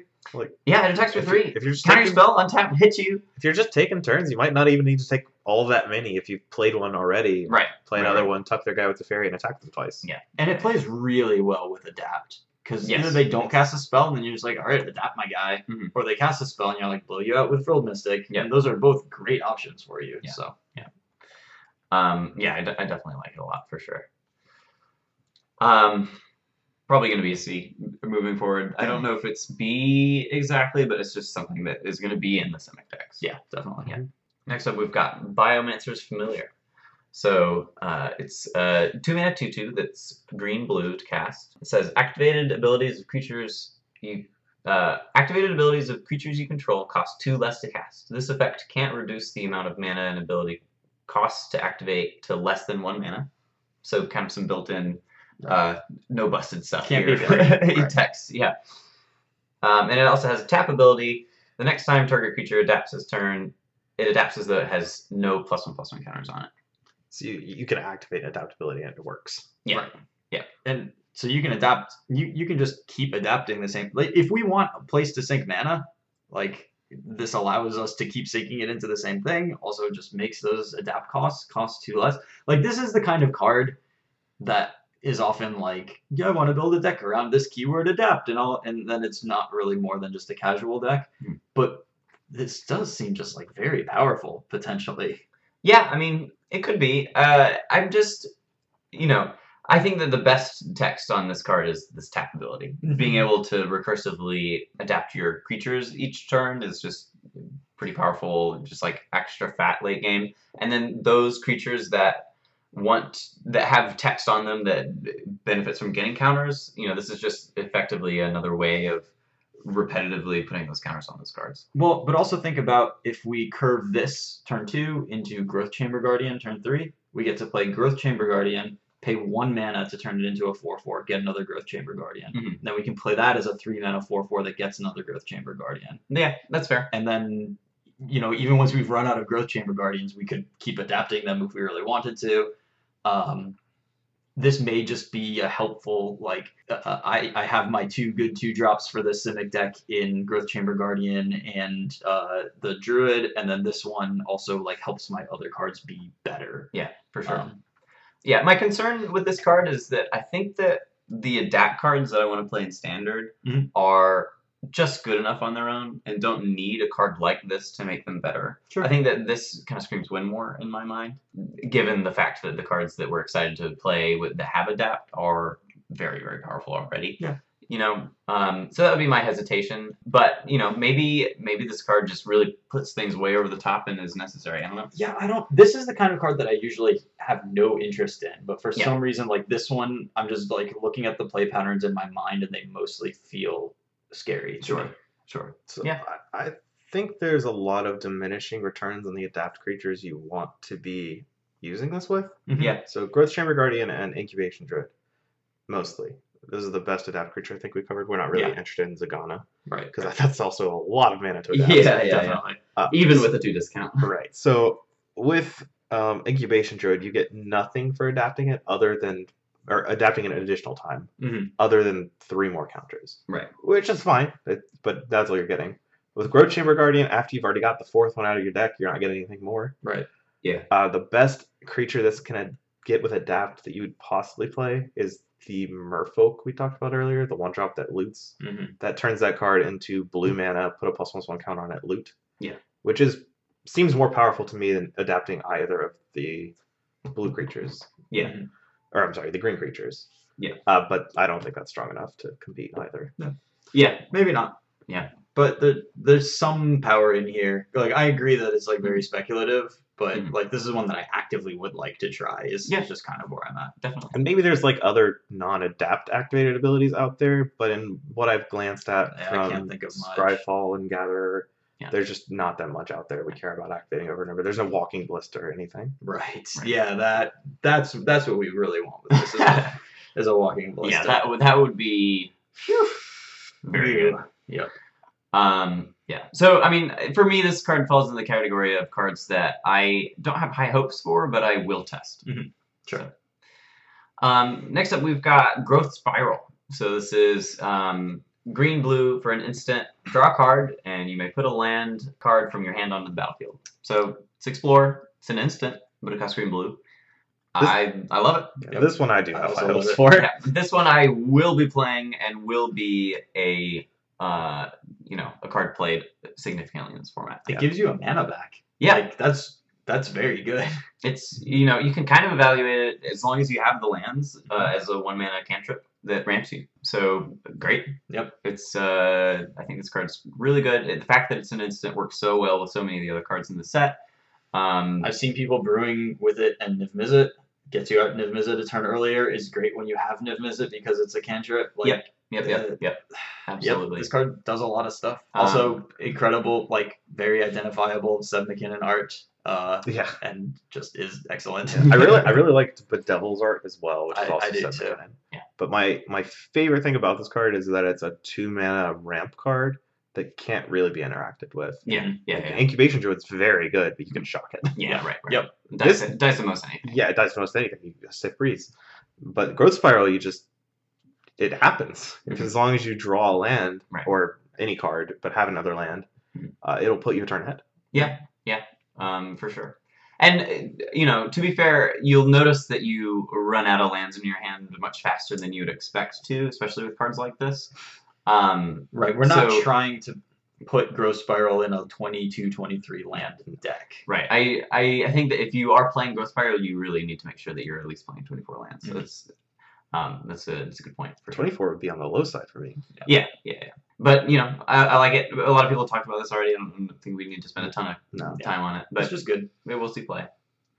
Um, this next card I also really really like, and I think it might be one of the more underrated cards right now. Hmm. Um, this is Incubation Incon- Incongruity. So uh, Incubation is a uh, single uh, hybrid simic um, for a sorcery. It says look at the top five cards of your library. You may reveal a creature card from among them and put put it in your hand, and then put the rest on the bottom in random order. Chris made a good point earlier where with effects like this, you really want to be finding a diverse array of kinds of cards, right? And this one only finds creatures, um, But which these Simic creatures, but but the, the creatures that we have access to um, in the set are very strong.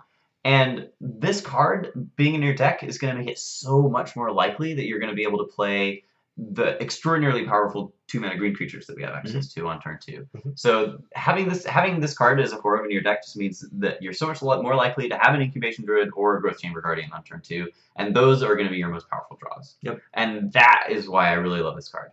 And then late, you can just you know you can just find your Hydroid Krasis, you know, or whatever. It's you, you can still dig late game for other like powerful late game cards. It finds a frilled mystic, it finds your Hydroid Krasis, it finds your you know the early cards that you want to cast. It, it this card does a lot to me. and we haven't um, even talked about the second half of the split card yet. Right, and that's and that's just that's just half of it.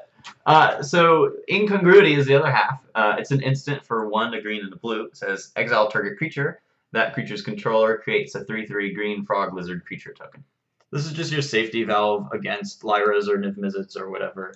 I know I've said those two creatures together a lot of the time, but I mean, those are format defining cards, so we Those, should those are definitely the, mention those are the big creatures that people Yeah. find with that you can actually target. Yeah. This this card has a lot of utility. Um, you know, you can if, if there's a big problematic creature, you can you can exile it. That's great. it's gone. Um, it's it's gone. Uh, they have a three three, but you're you're playing a green deck, so that should be fine. your Growth um, Chamber Guardian should be able to Yeah, yeah, yeah, yeah. the 3 3. But also another important um, uh, text on this card is this is an instant, and uh, I think that this is going to make this green blue deck uh, really good against control decks that are trying to remove your creatures.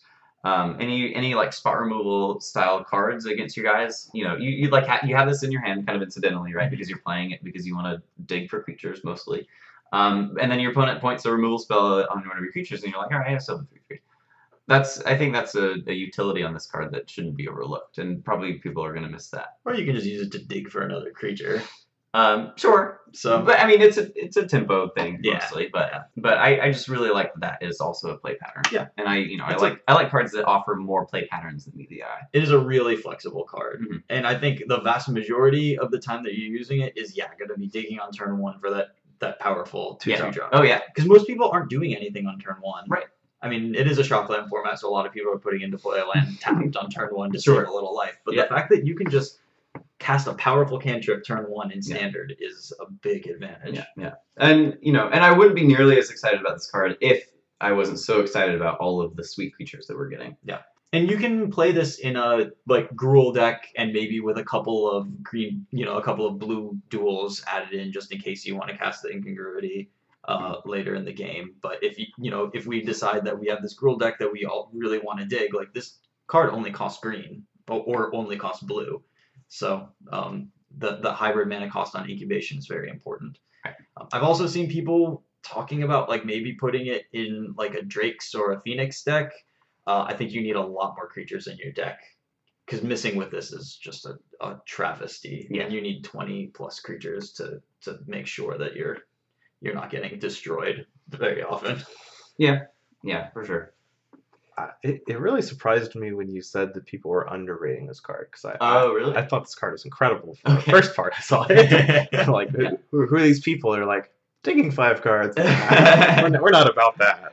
Um, I, I guess I mostly say that because I just haven't heard a lot of people talking about it. That's fair. It has been overshadowed by a lot Yeah. of the cards coming out later because this Right. is one of the very early cards. Preview it was pre before New Year's. Yeah, and nobody was talking about it Yeah. for a long time. And I think that it, people's initial looks at this cards that I heard were like, "Mom, this could be And we interesting." kind of had this card before because incubation is really just commune with nature Mhm. with a hybrid mana cost. Yeah, But yeah. we get a whole extra half of the card on there, and commune with nature was close. And I think just commune with nature is really good right now, given the creatures we have. Yeah, it's to. it's really yeah, it's really context dependent on the fact that these There's two mana two creatures. drop. Two drops are really important Yeah, for these yeah. type of cards. Yeah, you, you could have a turn, a good impactful turn one, which leads into a really good impactful turn two. Right, for Yeah. sure.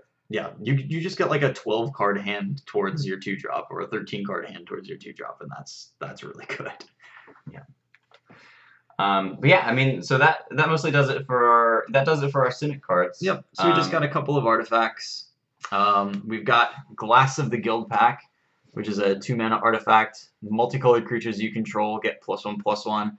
This mostly seems like one of those casual cards that people have wanted to get printed for a very long time. Yeah. Uh, I Drew really like the art of this card. It has a, Yeah. a nice pane glass of all the guild symbols. Mhm. yeah. Yeah. Very nice, Yeah. for sure. It's cool. But in standard, I don't really see it going anywhere. Yeah. The, the hero of the Precinct 1 seems like the multicolored payoff card you really want Mm-hmm. because it's too hard to keep multicolored creatures in play a lot of the time. There's, Yeah, yeah.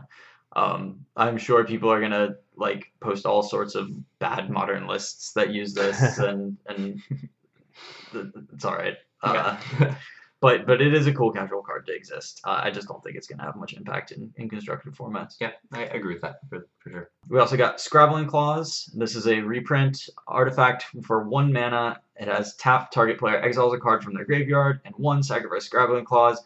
Exile target card from a graveyard, draw a card. Um, you know, if we're trying to not get Phoenixed out at any point in standard, this allows us to not get Phoenixed out um, at pretty low cost. I, really like it when I see cards like this printed in these Yeah. sets because it just means that maybe looking forward, there's more graveyard synergies Mhm. and there's a safety valve for them. Yeah, yep. And if it, Scrabbling Claws might actually see play uh, if it's important. It last time it was printed, there was, it's all like no play Yeah. because the only thing you could do with the graveyard was Eternal Witness. Sure. that was the only card in like Yeah. the format that cared about the graveyard. That's funny. Scrabbling Claws, you said it didn't see a lot of play in the last time it was in, in the format, and I think that if that is also true moving forward, I would also be fine with that as long as it exists. Yeah. You know, I just, I just, you know, It- having cards like this is important. I agree. It was an important sideboard card so that you couldn't loop Eternal Witness with Astral Slide forever. Okay. Yeah. that, that was what it saw play Fair. for, and it was good at that. well, And deal. so, if there's a, a situation in Standard where we need to stop graveyard nonsense, I'm glad Scrabbling Claws is here for us. nice, nice.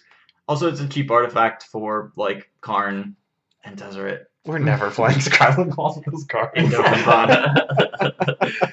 What's Dovin Baan care about Yeah. artifacts? Well, Yeah. but he's with those bros that care about Oh, artifacts. okay, my bad, my bad. Uh, lands, we got the Guild Gates. Most importantly, we got the Shock lands. Man is great. Do whatever the hell you want. Um, I don't know. yeah, not not a lot to say on the lands. We know that we're getting all of the shock lands that fill out the rest of the color combinations. Those are going to be very helpful for our mana base. hmm So, you know, don't worry too much about your mana bases moving forward. We got you covered. Is I think really all we need to say about this. Yeah, but pay attention to what you need on what turn and make sure that you your mana like works for that. Because there are some really challenging mana costs in this format with Yeah. Frilled Mystic, with cards like Bedevil, Kaya's Wrath, Absorb, like Just study up on your Frank Karsten graphs. and Yeah. Go to town. For sure.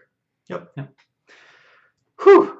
All right. Well, that that does us. We did it. that's that's our set review. Uh, so Yep. So good job, team. Um, everybody who has stuck around for this long, thank you so much for listening. Really appreciate it. Um, if you want to lend us some support, you can find our website, mtggroundcast.com, and click the link to the, our Patreon there. Uh, you can go directly to Patreon, patreon.com slash mtggroundcast. Um, we really appreciate the support if you want to come hang out in our Discord. Um, you can find us on Twitter. I am tweeting from at mtg underscore grindcast. Collins is also on Twitter. at Collins Mullen. Lee is also on Twitter. At Lee McLeo. And yeah, that's really it for us. We're pretty tired. So thanks so much for listening and have a great week. All right. Peace. Bye.